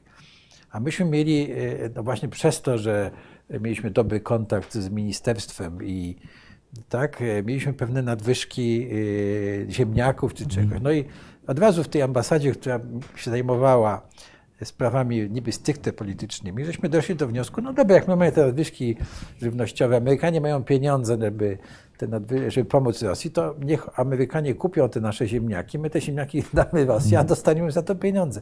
To oczywiście nie była wielka skala, ale to tylko ci mówię, jak trzeba mieć ucho wyczulone w dyplomacji na, na No, różne okazje, które się, się po- pojawiają. Ale mówię, to będzie w Dobra, tej ale- chwili dużo ważniejsze Tak. niż było do tej pory, bo ten okres, kiedy wielu z nas miało złudzenie, że nastąpił koniec historii, ten okres ewidentnie dobiegł No tak, końca. ja- A ten okres nie wymagał dyplomacji, bo zasadniczo wszyscy się zgadzamy. Na Super. początku, kiedy budowaliśmy ob- e, tą e, Polskę, prawda, że tam się rozsypał ten układ e, dookoła, tak? no i Niemcy się jednoczyły, ku na, na szczęście, tak? no to e, e, wymagał dyplomacji. Tak? No, ja mówię już po, potem po wstąpieniu do Unii, żeśmy uśpili, us, usnęli troszkę. A to Znaczy nie tyle usnęli, myśmy po prostu kompletnie nie wiedzieli, jak grać. Znaczy myśmy dalej, przyszli, tak. myśmy przyszli z piłką futbolową na kort tenisowy. Tak, to jest je, e, jedna sprawa, ale wiesz, my opowiadamy dużo anegdot, a tutaj są pytania i może wróćmy jednak do tej wielkiej po, po, polityki. E, Tutaj masz e, no, bardzo miłe komentarze i tego się bardzo cieszę i podzielam je. Tak, ale nie mieszałbym. Wykład pan pana pan ambasadora Antoni jest pisze- wspaniały i Nie panu- mieszałbym chrześcijaństwa w sferę budowania jedności Europy. Skoro do tej pory mu się to nie udało, no ja się zasadniczo nie zgadzam. Udało się właśnie tak. chrześcijaństwu zbudować No, no, nie, jedność no, Europy każde- od, y, dru, od IV do XXI wieku. W tej chwili po raz pierwszy, po raz pierwszy chyba w czasie debaty nad Konstytucją Europejską tak zwaną, Tak. chrześcijaństwo zostało zanegowane. Ale proszę pojechać do Gruzji, Armenii, na Ukrainę, do Rumunii. Znaczy, Wszędzie zaczną od mówienia, że my jesteśmy narodami chrześcijańskimi. Tu w środku Europy konsumpcjonizm i załamanie pewnych struktur Kościoła sprawiło, że to chrześcijaństwo się cofnęło. Natomiast wciąż jeszcze jest wartością. No, demokracja grecka trochę za stare. Owszem, mamy prawo rzymskie. Dobra. Jako jeden z elementów. Tradycję uniwersytetu wolnego. Zgoda. Natomiast, No, e, natomiast tym głównym. prawa człowieka mamy. Tak, ale tym głównym. No, ale prawa człowieka skąd się biorą? Z chrześcijaństwa. tak. No, z indywidua- personalizmu chrześcijańskiego. Tym się różnimy od Chińczyków i to jest problemem, z którym się boryka na przykład Japonia. Tak. Brak indywidualizmu i personalizmu okazał się nawet dla drugiej gospodarki świata przez pewien czas hamulcem, który ją cofnął. I co, No, i, ale a to- Japonia cały czas buksuje w kryzysie. Antoni na- pyta, że szukałbym nowego paradygmatu, no to staramy się No tutaj to wskazać. ten, tak? no, tym nowym paradygmatem e, miał być, e, czy jest w jakimś sensie nowy Zielony Ład. A kluczowe jest to, żeby go nie postawić zamiast chrześcijaństwa, tylko równolegle obok, a najlepiej razem z tradycją chrześcijańską, żeby to zgrać. Przecież te rojenia o tym, że zapomnimy o naszych korzeniach europejskich, doprowadziły do tego, że ideologia multikulti się posypała wszędzie, nawet w Holandii. Ja pamiętam, rozmawiałem z ludźmi, którzy pracują w Holandii w takich y, ośrodkach integracyjnych dla cudzoziemców i oni mówili, że szczerze mówiąc, oni są coraz bardziej rasistami, jak widzą tendencje wśród imigrantów. Holandia była krajem kolonialnym, więc to nie jest tak, że to było coś nowego dla nich. Więc Zielony Ład, czy może inaczej, zmiana modelu życia. Zmiana modelu życia z modelu e, chcę jak najwięcej na model chcę jak najlepiej. Ten model chcę jak najlepiej jest bardzo bliski, szczególnie tradycji katolickiej.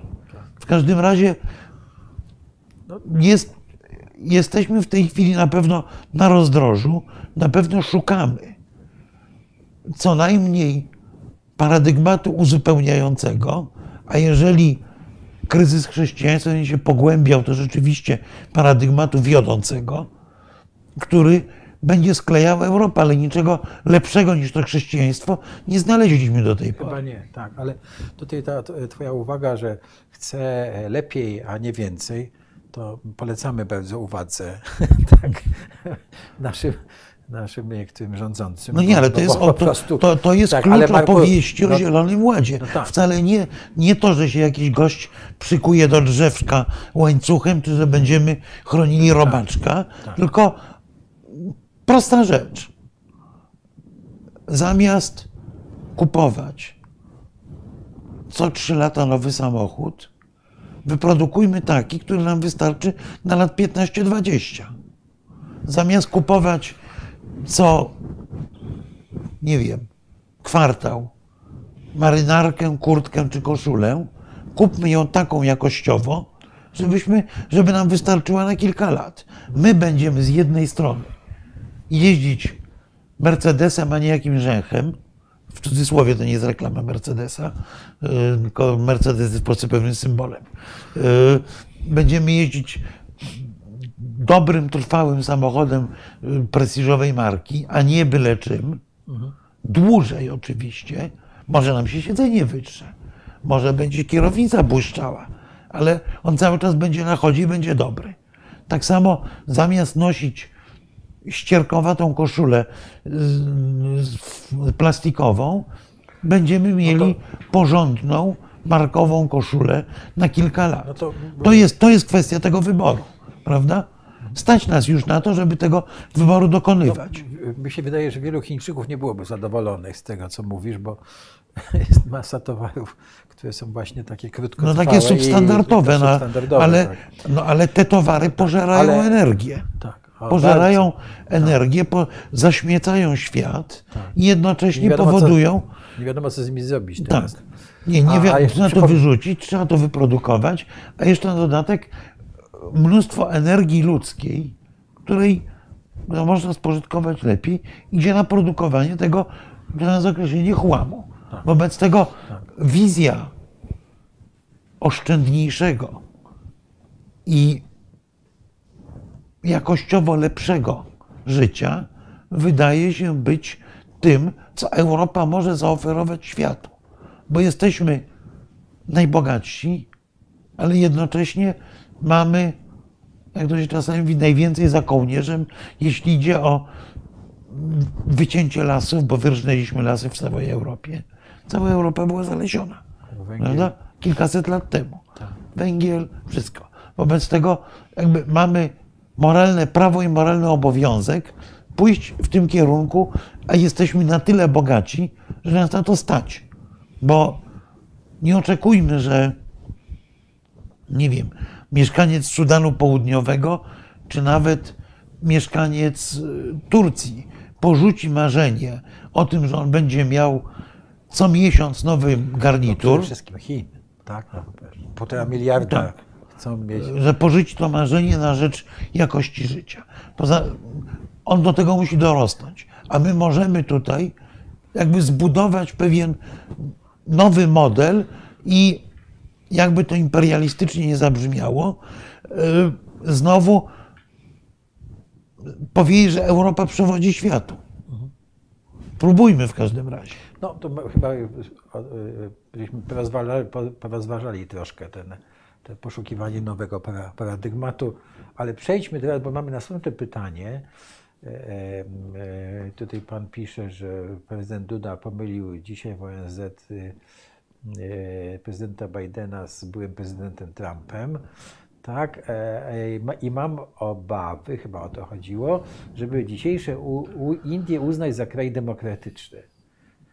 No i dalej jest E, komplement, za który dziękujemy. Ale Co, co do pomyłki, no ja No. słuchałem, słuchałem tej, tej wypowiedzi, no było to ewidentnie no po prostu e, prezydent Duda się przyzwyczaił, że prezydentem Stanów Zjednoczonych jest Trump i e, Ale- przejęzyczył się ale, rzeczywiście.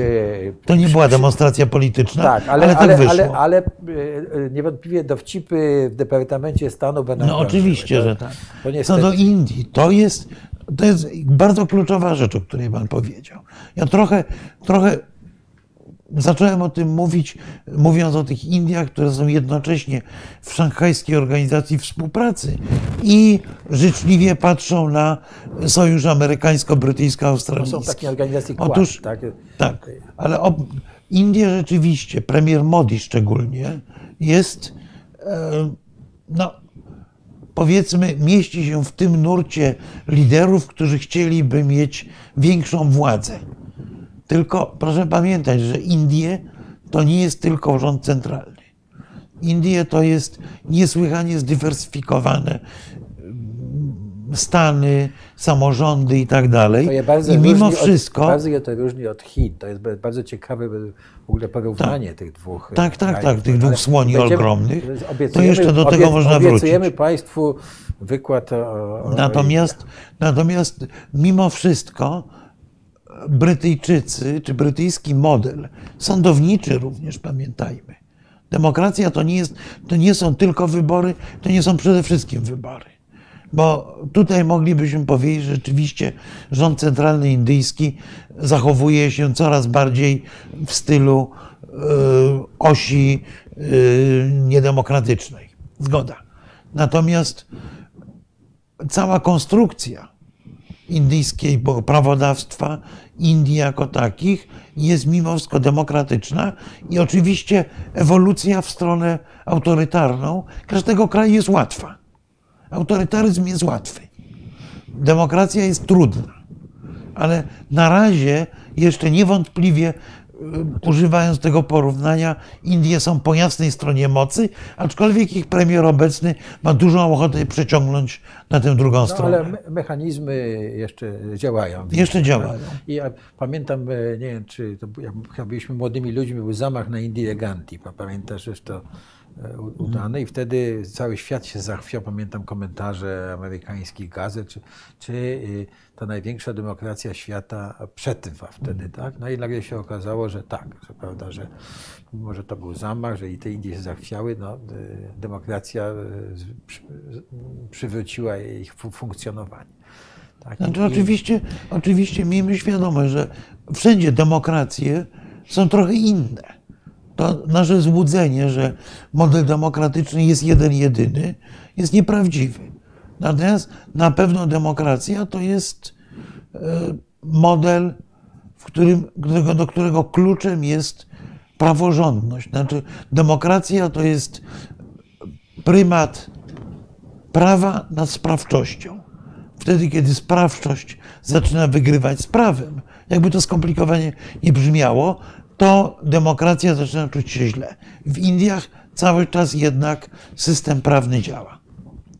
Wydaje mi się, wiesz, że chyba e, żeśmy poruszyli wszystkie wprost, czy nie wprost, e, wszystkie sprawy na, na dzisiaj na szachownicy. Może niektóre by należało pogłębić, Nie, ale le, ledwie dotknęliśmy. Tak, ale nie powiedzieliśmy nic o uchodźcach na przykład. zaraz, zaraz, zaraz, zaraz. e, To jeszcze mam takie jedno pytanie, które mnie nurtuje bardzo.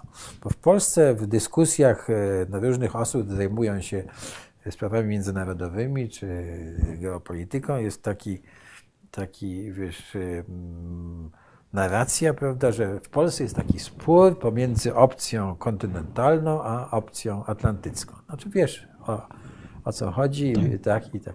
I chciałem Cię Ciebie zapytać, czy to w ogóle ma sens, Nie. takie, takie rozważanie? Nie, bo, bo to nie, jest nie powtarzane sensu. ciągle. Nie, nie ma sensu. To jest próba, e, to, to, to, to, to, to jest próba wmontowania opisu polskiej polityki w e, te klasyczne opracowania geopolityków o Rimlandzie, Hertlandzie i tak dalej, i tak dalej.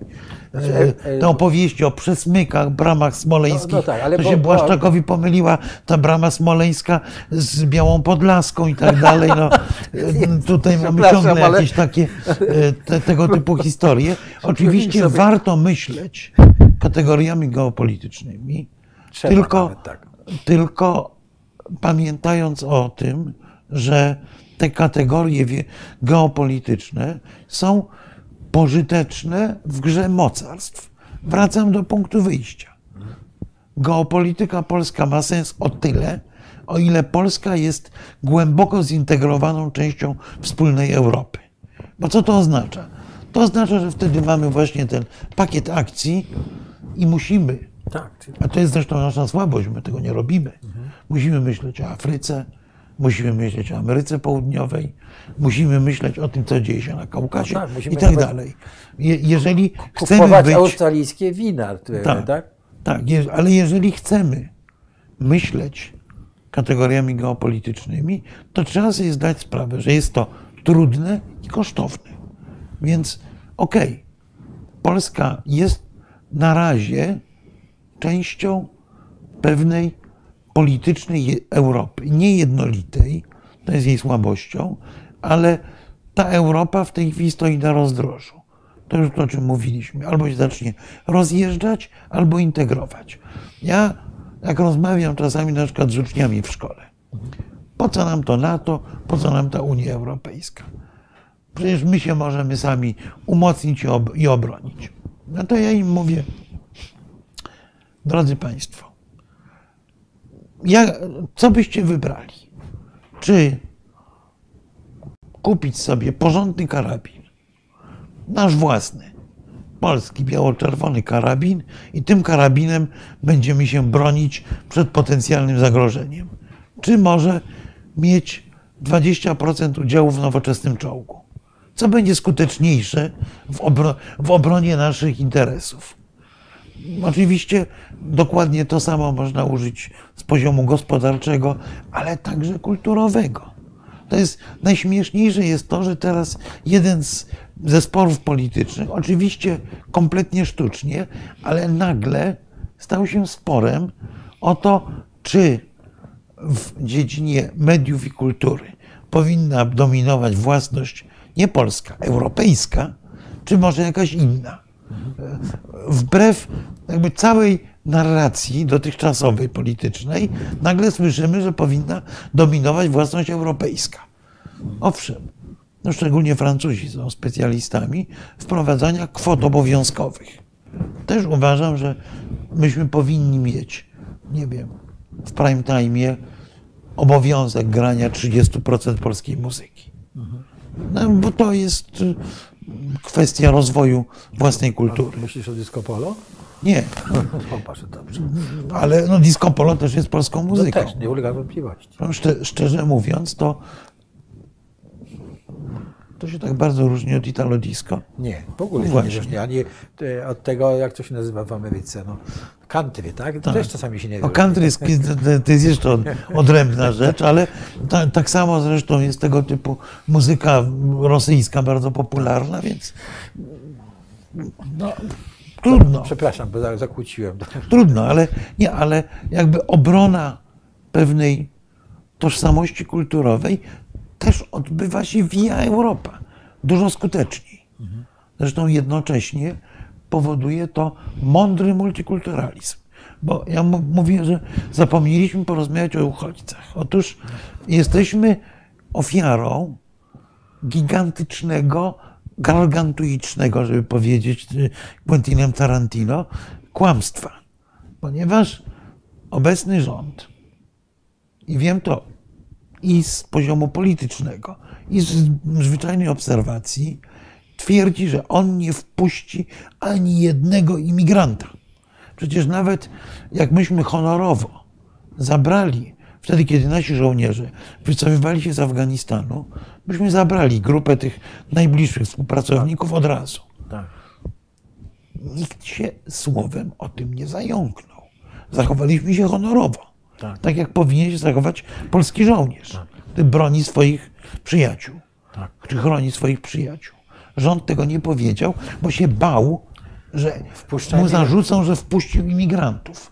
Otóż najwięcej imigrantów przyjechało do Polski w ostatnich latach.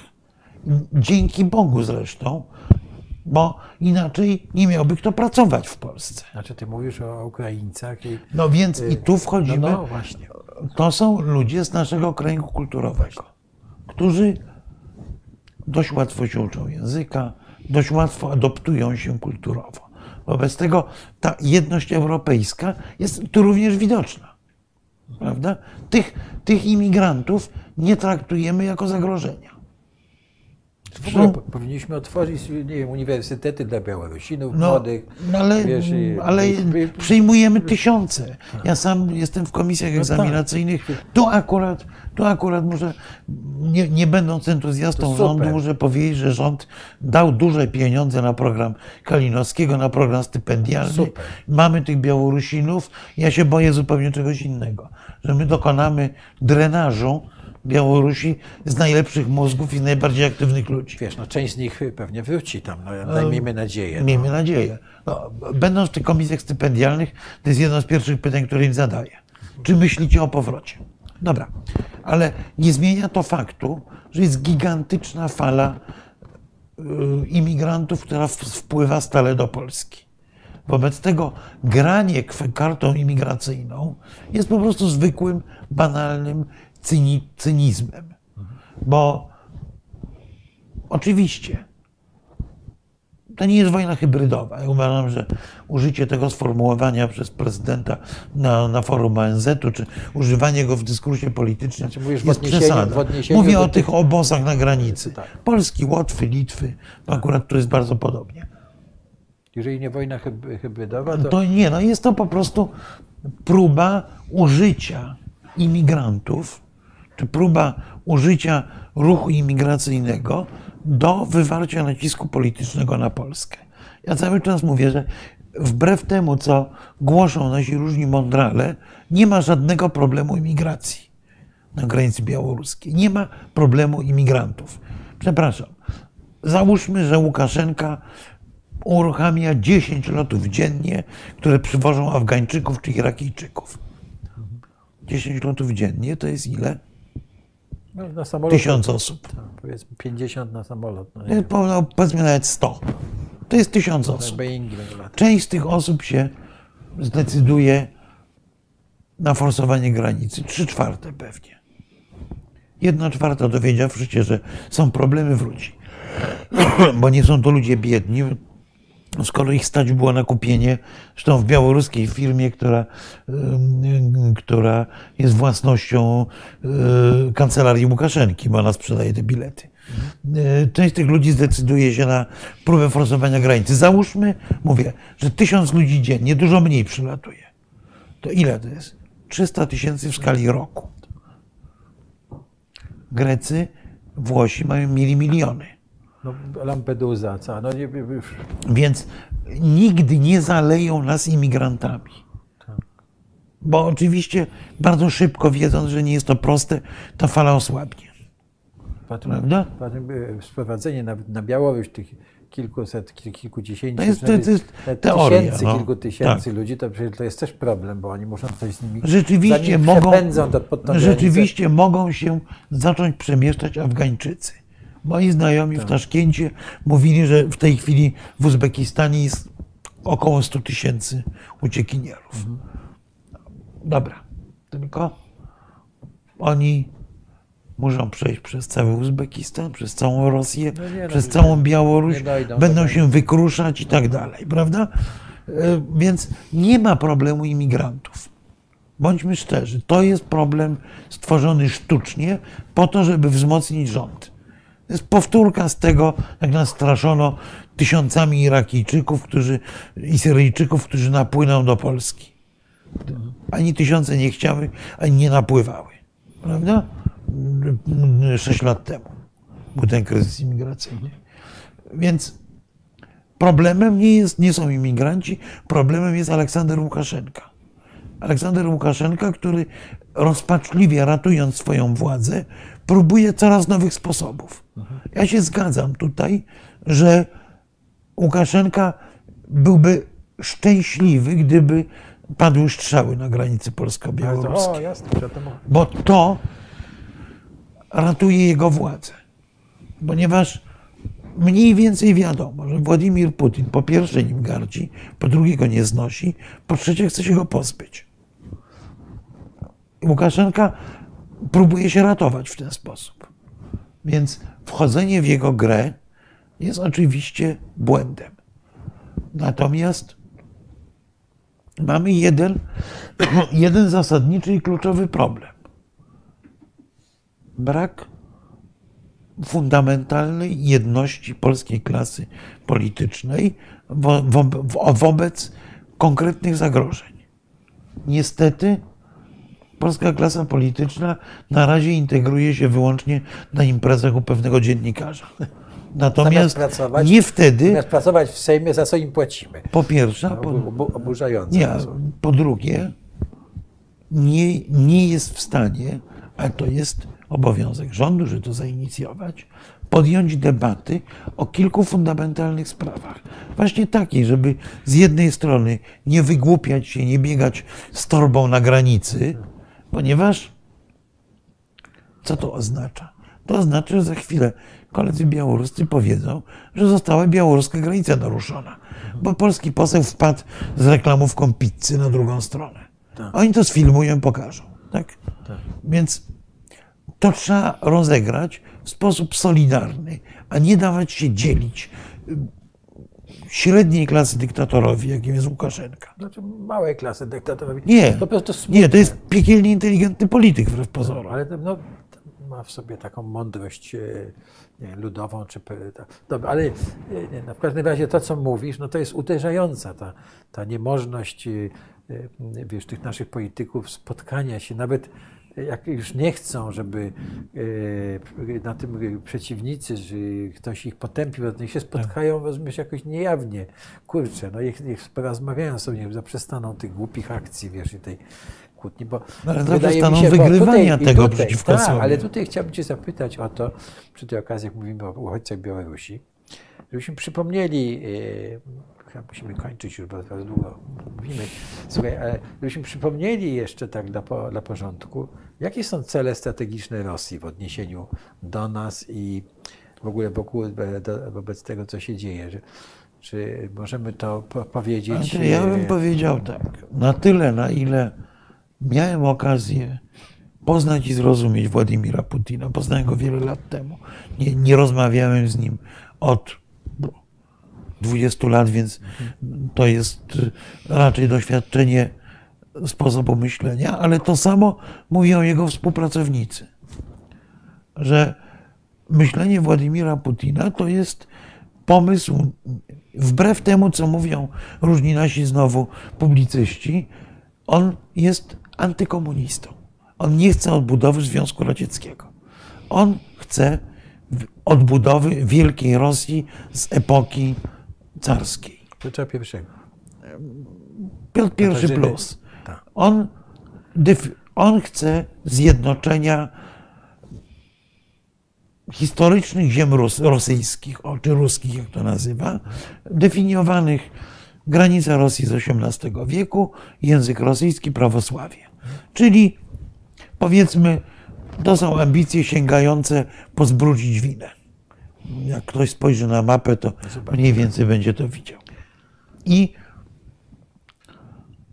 dla Polski Putin przewiduje rolę, zresztą była rolą widzianą przez większość ros- rosyjskich elit politycznych zawsze. Szarej strefy bezpieczeństwa, strefy buforowej pomiędzy światem Zachodu a Rosją. Czyli Polska już jest w NATO i nie wypiszą. Polska jest w Unii Europejskiej i miejmy nadzieję, że się sami nie wypiszemy. Wobec tego Polska ma być strefą rozrzedzonego bezpieczeństwa, strefą, to jest marzenie rosyjskie, strategiczne, w której na przykład można robić interesy, w której nas rozumieją dosyć Taka łatwo. trochę, trochę wyjęta, a jednocześnie brama Taki do, sam pomysł zresztą mają na kraje bałtyckie. Tacy, takie trochę wyjęte z tej Europy i z tego NATO osłabione, tak? Znaczy, ta, tak taka oswojona Europa. O. Taka oswojona Europa, gdzie, gdzie będziemy mieli łatwiejszy dostęp, gdzie będziemy mogli brać nasze pieniądze w bankach i tak dalej, i tak dalej. W takim razie takie pytanie otwarte. Myślisz, że to, co e, robi obecna ekipa, że to jest, tak niektórzy za- zarzucają, realizacja tych celów? Nie wprost tak, dlatego że, jak mówię, nasz interes to jest silna Unia Europejska. Bo słaba Unia Europejska to jest Unia rządzona przez Niemcy i Francję, nieistniejąca Unia Europejska to jest Unia roz- rozrywana pomiędzy Chiny, Rosję i Stany Zjednoczone. Unia zjednoczona z tą nudną, paskudną biurokracją jest, daje szansę obrony naszych interesów. Bo ci biurokraci, którzy siedzą w Brukseli, oni są zainteresowani, żeby dywersyfikować wpływy. Bo to tworzy ich mocniejszymi. No, logika biurokracji zawsze jest taka sama. Sama. Prawda? Więc raz, osłabiając Unię, odsuwamy Polskę właśnie w tę strefę rozrzedzonego bezpieczeństwa. Przez, jeżeli będzie Unia koncentrycznych kręgów, jak mówił o tym François Mitterrand, Polska będzie w tym najbardziej zewnętrznym. Znowu, marzenie rosyjskie, prawda? E, Szara strefa, gdzie będziemy sobie harmonizować nasze interesy. Tam się wsadzi paluszek, tu się Tak. coś za- zachmęci, wpłynie No, się na nie, wybory. ale, ale to było, ja to widziałem fantastycznie na Łotwie, jak Rosjanie wchodzili na przykład, próbowali wchodzić w struktury bankowe, prawda?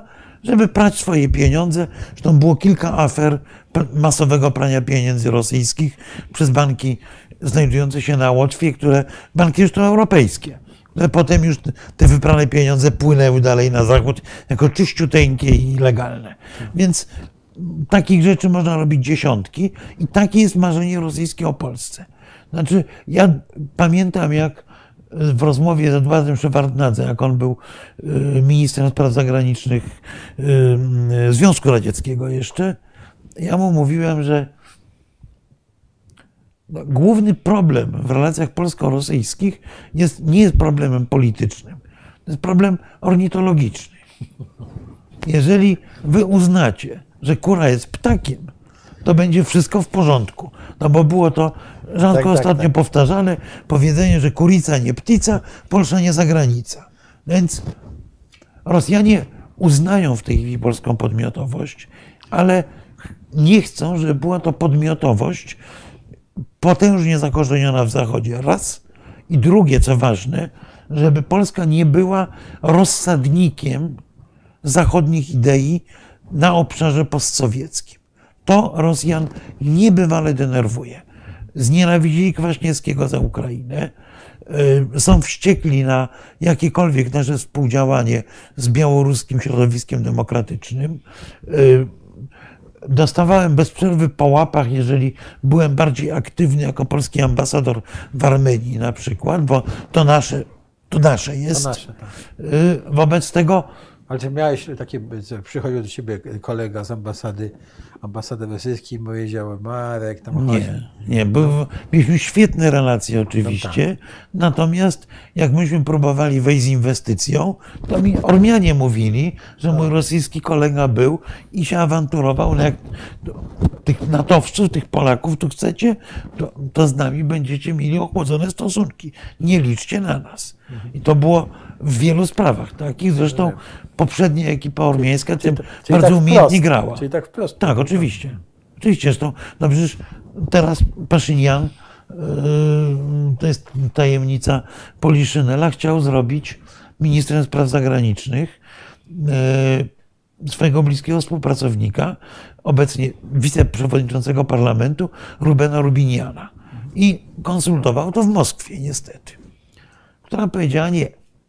On kończył studia w Polsce. Nic z tego. Aż tak. To dobrze, ciekawe. Słuchaj, chyba musimy kończyć. Tu jeszcze mamy jeden komentarz, ale no dobrze, ale No przecież, tak, za, za, zanudzimy naszych tak, ale słuchaczy no dobrze, ale, ale przecież w Polsce w, mniejszy, w mniejszym czy większym stopniu system prawny nigdy nie działał. Nie wiem, to prawdopodobnie jest, odnosi się do, do, do CUE, czy do, do tej decyzji, Znaczy, ale, nie, co, no, tu, o, nie ma... o, o tej, ra, raczej o tej wizji demokracji. Tak. Znaczy, ja bym powiedział, że system prawny w Polsce działał. To jest nawet, nawet wtedy, kiedy, jak czytamy w trylogii, że pan Samuel Łaszcz podbijał sobie Delię wyrokami sądowymi, no to też system prawny działał. Tak. Bo był szacunek do wyroków sądowych i dlatego, dlatego zapamiętano pana Łaszcza, że generalnie sz- szlachta była pieniacka i chodziła do sądu.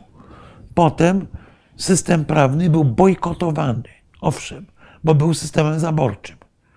Też nie do końca, bo ja pamiętam, No nie, no nie, nie, nie, byli ci wspaniali adwokaci jak Patek i No oczywiście. którzy jednak potrafili wybronić na e, jakieś... Ale nie, ja, pam, ja jakieś, pamiętam e, dwie moje bardzo stare, jedną prababcię, drugą cioteczną babcię, które jedna drugiej była sprzed I wojny światowej winna 50 rubli.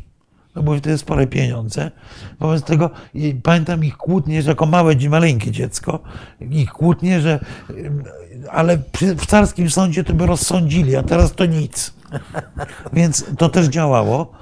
Mieliśmy bardzo porządny, nowoczesny kodeks karny i przyzwoicie działający system prawny II Rzeczpospolitej. Znaczy z wyjątkiem e, tych nieszczęsnych berezy kartuskie, gdzie zamykali ludzi w obozach na podstawie decyzji No administracyjnej. tak, no, to, powiem. był, to, to, to, to nie był system sądowy. No tak, nie był sądowy, ale, ale e, no, była, był to ha- No tak, e, no, no te- nie, no, tylko że mieliśmy Przypom- Jak jedną. o tym mówimy, to proszę jedną bardzo, berezę. przypom- przypomnijmy o tym, bo to e, mi ojciec, mój e, prawnik przed, e, przedwojenny zawsze mówił, jeszcze jak byłem dzieckiem, że to, był właśnie system, e, e, kodeks karny nowoczesny i Polska była chyba jednym z pierwszych, czy drugim krajem w, w Europie, który przestał penalizować za homoseksualizm. Na przykład, tak. Tak, to przypomnijmy sobie, że to jest, no to jest nasza tradycja, prawda, a, nie, a nie jakieś strefy. Tak, LGBT. tak, w Wie- Wielkiej Brytanii. Zresztą w ogóle do, do tej pory w połowie świata za homoseksualizm grozi kara śmierci. Przecież, ale, ale w ogóle mieliśmy nowoczesny system prawny i porządne sądy. E, PRL no to jest znowu kolejna dziura. No ale y, bo, trzeba powiedzieć, że byli sędziowie, którzy. y, Nie no, byli, byli sędziowie, byli karnych, adwokaci, natomiast tak. generalnie system prawny rzeczywiście nie działał i ten system prawny krok po kroku był odbudowywany. Jednak o, pamiętajmy, że właśnie ten okres zaborów i okres PRL-u sprawił, że w Polsce nie ma szacunku do prawa. To jest problem. Jeden z naszych polityków, który pracował kiedyś w Londynie, nie myślę o premierze Marcinkiewiczu. Pamiętam, podwoził mnie kiedyś w Londynie na lotnisko. Po czym rozmawialiśmy gdzieś w kawiarni i on w t-shircie, spodniach wsiada do samochodu, wiezie mnie. No dobra, nie bierzesz mm, dokumentów żadnych do samochodu? No nie, no jak cię zatrzyma policja? To było 20 lat temu pewnie. Jak cię zatrzyma policja, to co? To powiem, że mam dokumenty. No, ale ich nie masz. No, ale oni mi wierzą, bo oświadczenie obywatela w tym kraju znaczy bardzo dużo. Tak. No. A co będzie, jak, jak ich oszukasz? To będę miał przechlapane przez najbliższe pięć lat. Więc, ale ten szacunek do prawa, szacunek do instytucji pra, ym, publicznych wciąż na Zachodzie jest bardzo mocny, mimo wszystko. U nas zaczął w tym kierunku ewoluować. Więc nie możemy mówić, że nie ma systemu prawnego. Działał. Lepiej, gorzej, zaczynają działać coraz lepiej. Ostatnie kilka dekad. No to o tym mówimy, tak. Zaczynają działać coraz lepiej. No to, no to dostał w łeb. Dostał w łeb. I nagle mamy sytuację taką, że jakieś wyroki mogą być nieuznawane potem przez lata przez sądy unijne, tak? Jakieś wyroki dotyczące... każdy wyrok można podważyć. pod, no. można podważyć, tak? I e, e, straszny galimatias się zrobił. Tak, nie, a to jest, to jest jakby odwrócenie tego, co zrobiono z, z potrzebną, choć źle wprowadzoną ustawą o y, y, własności, nie tylko żydowskiej, o własności y, przedwojennej, prawda? Tak. Że w pewnym no momencie przecinamy to, no bo No i słusznie, tak? i słusznie, ale tylko trzeba było- oczywiście trzeba było to zrobić w sposób kulturalny, a nie walić 50 w stół, tylko tyle.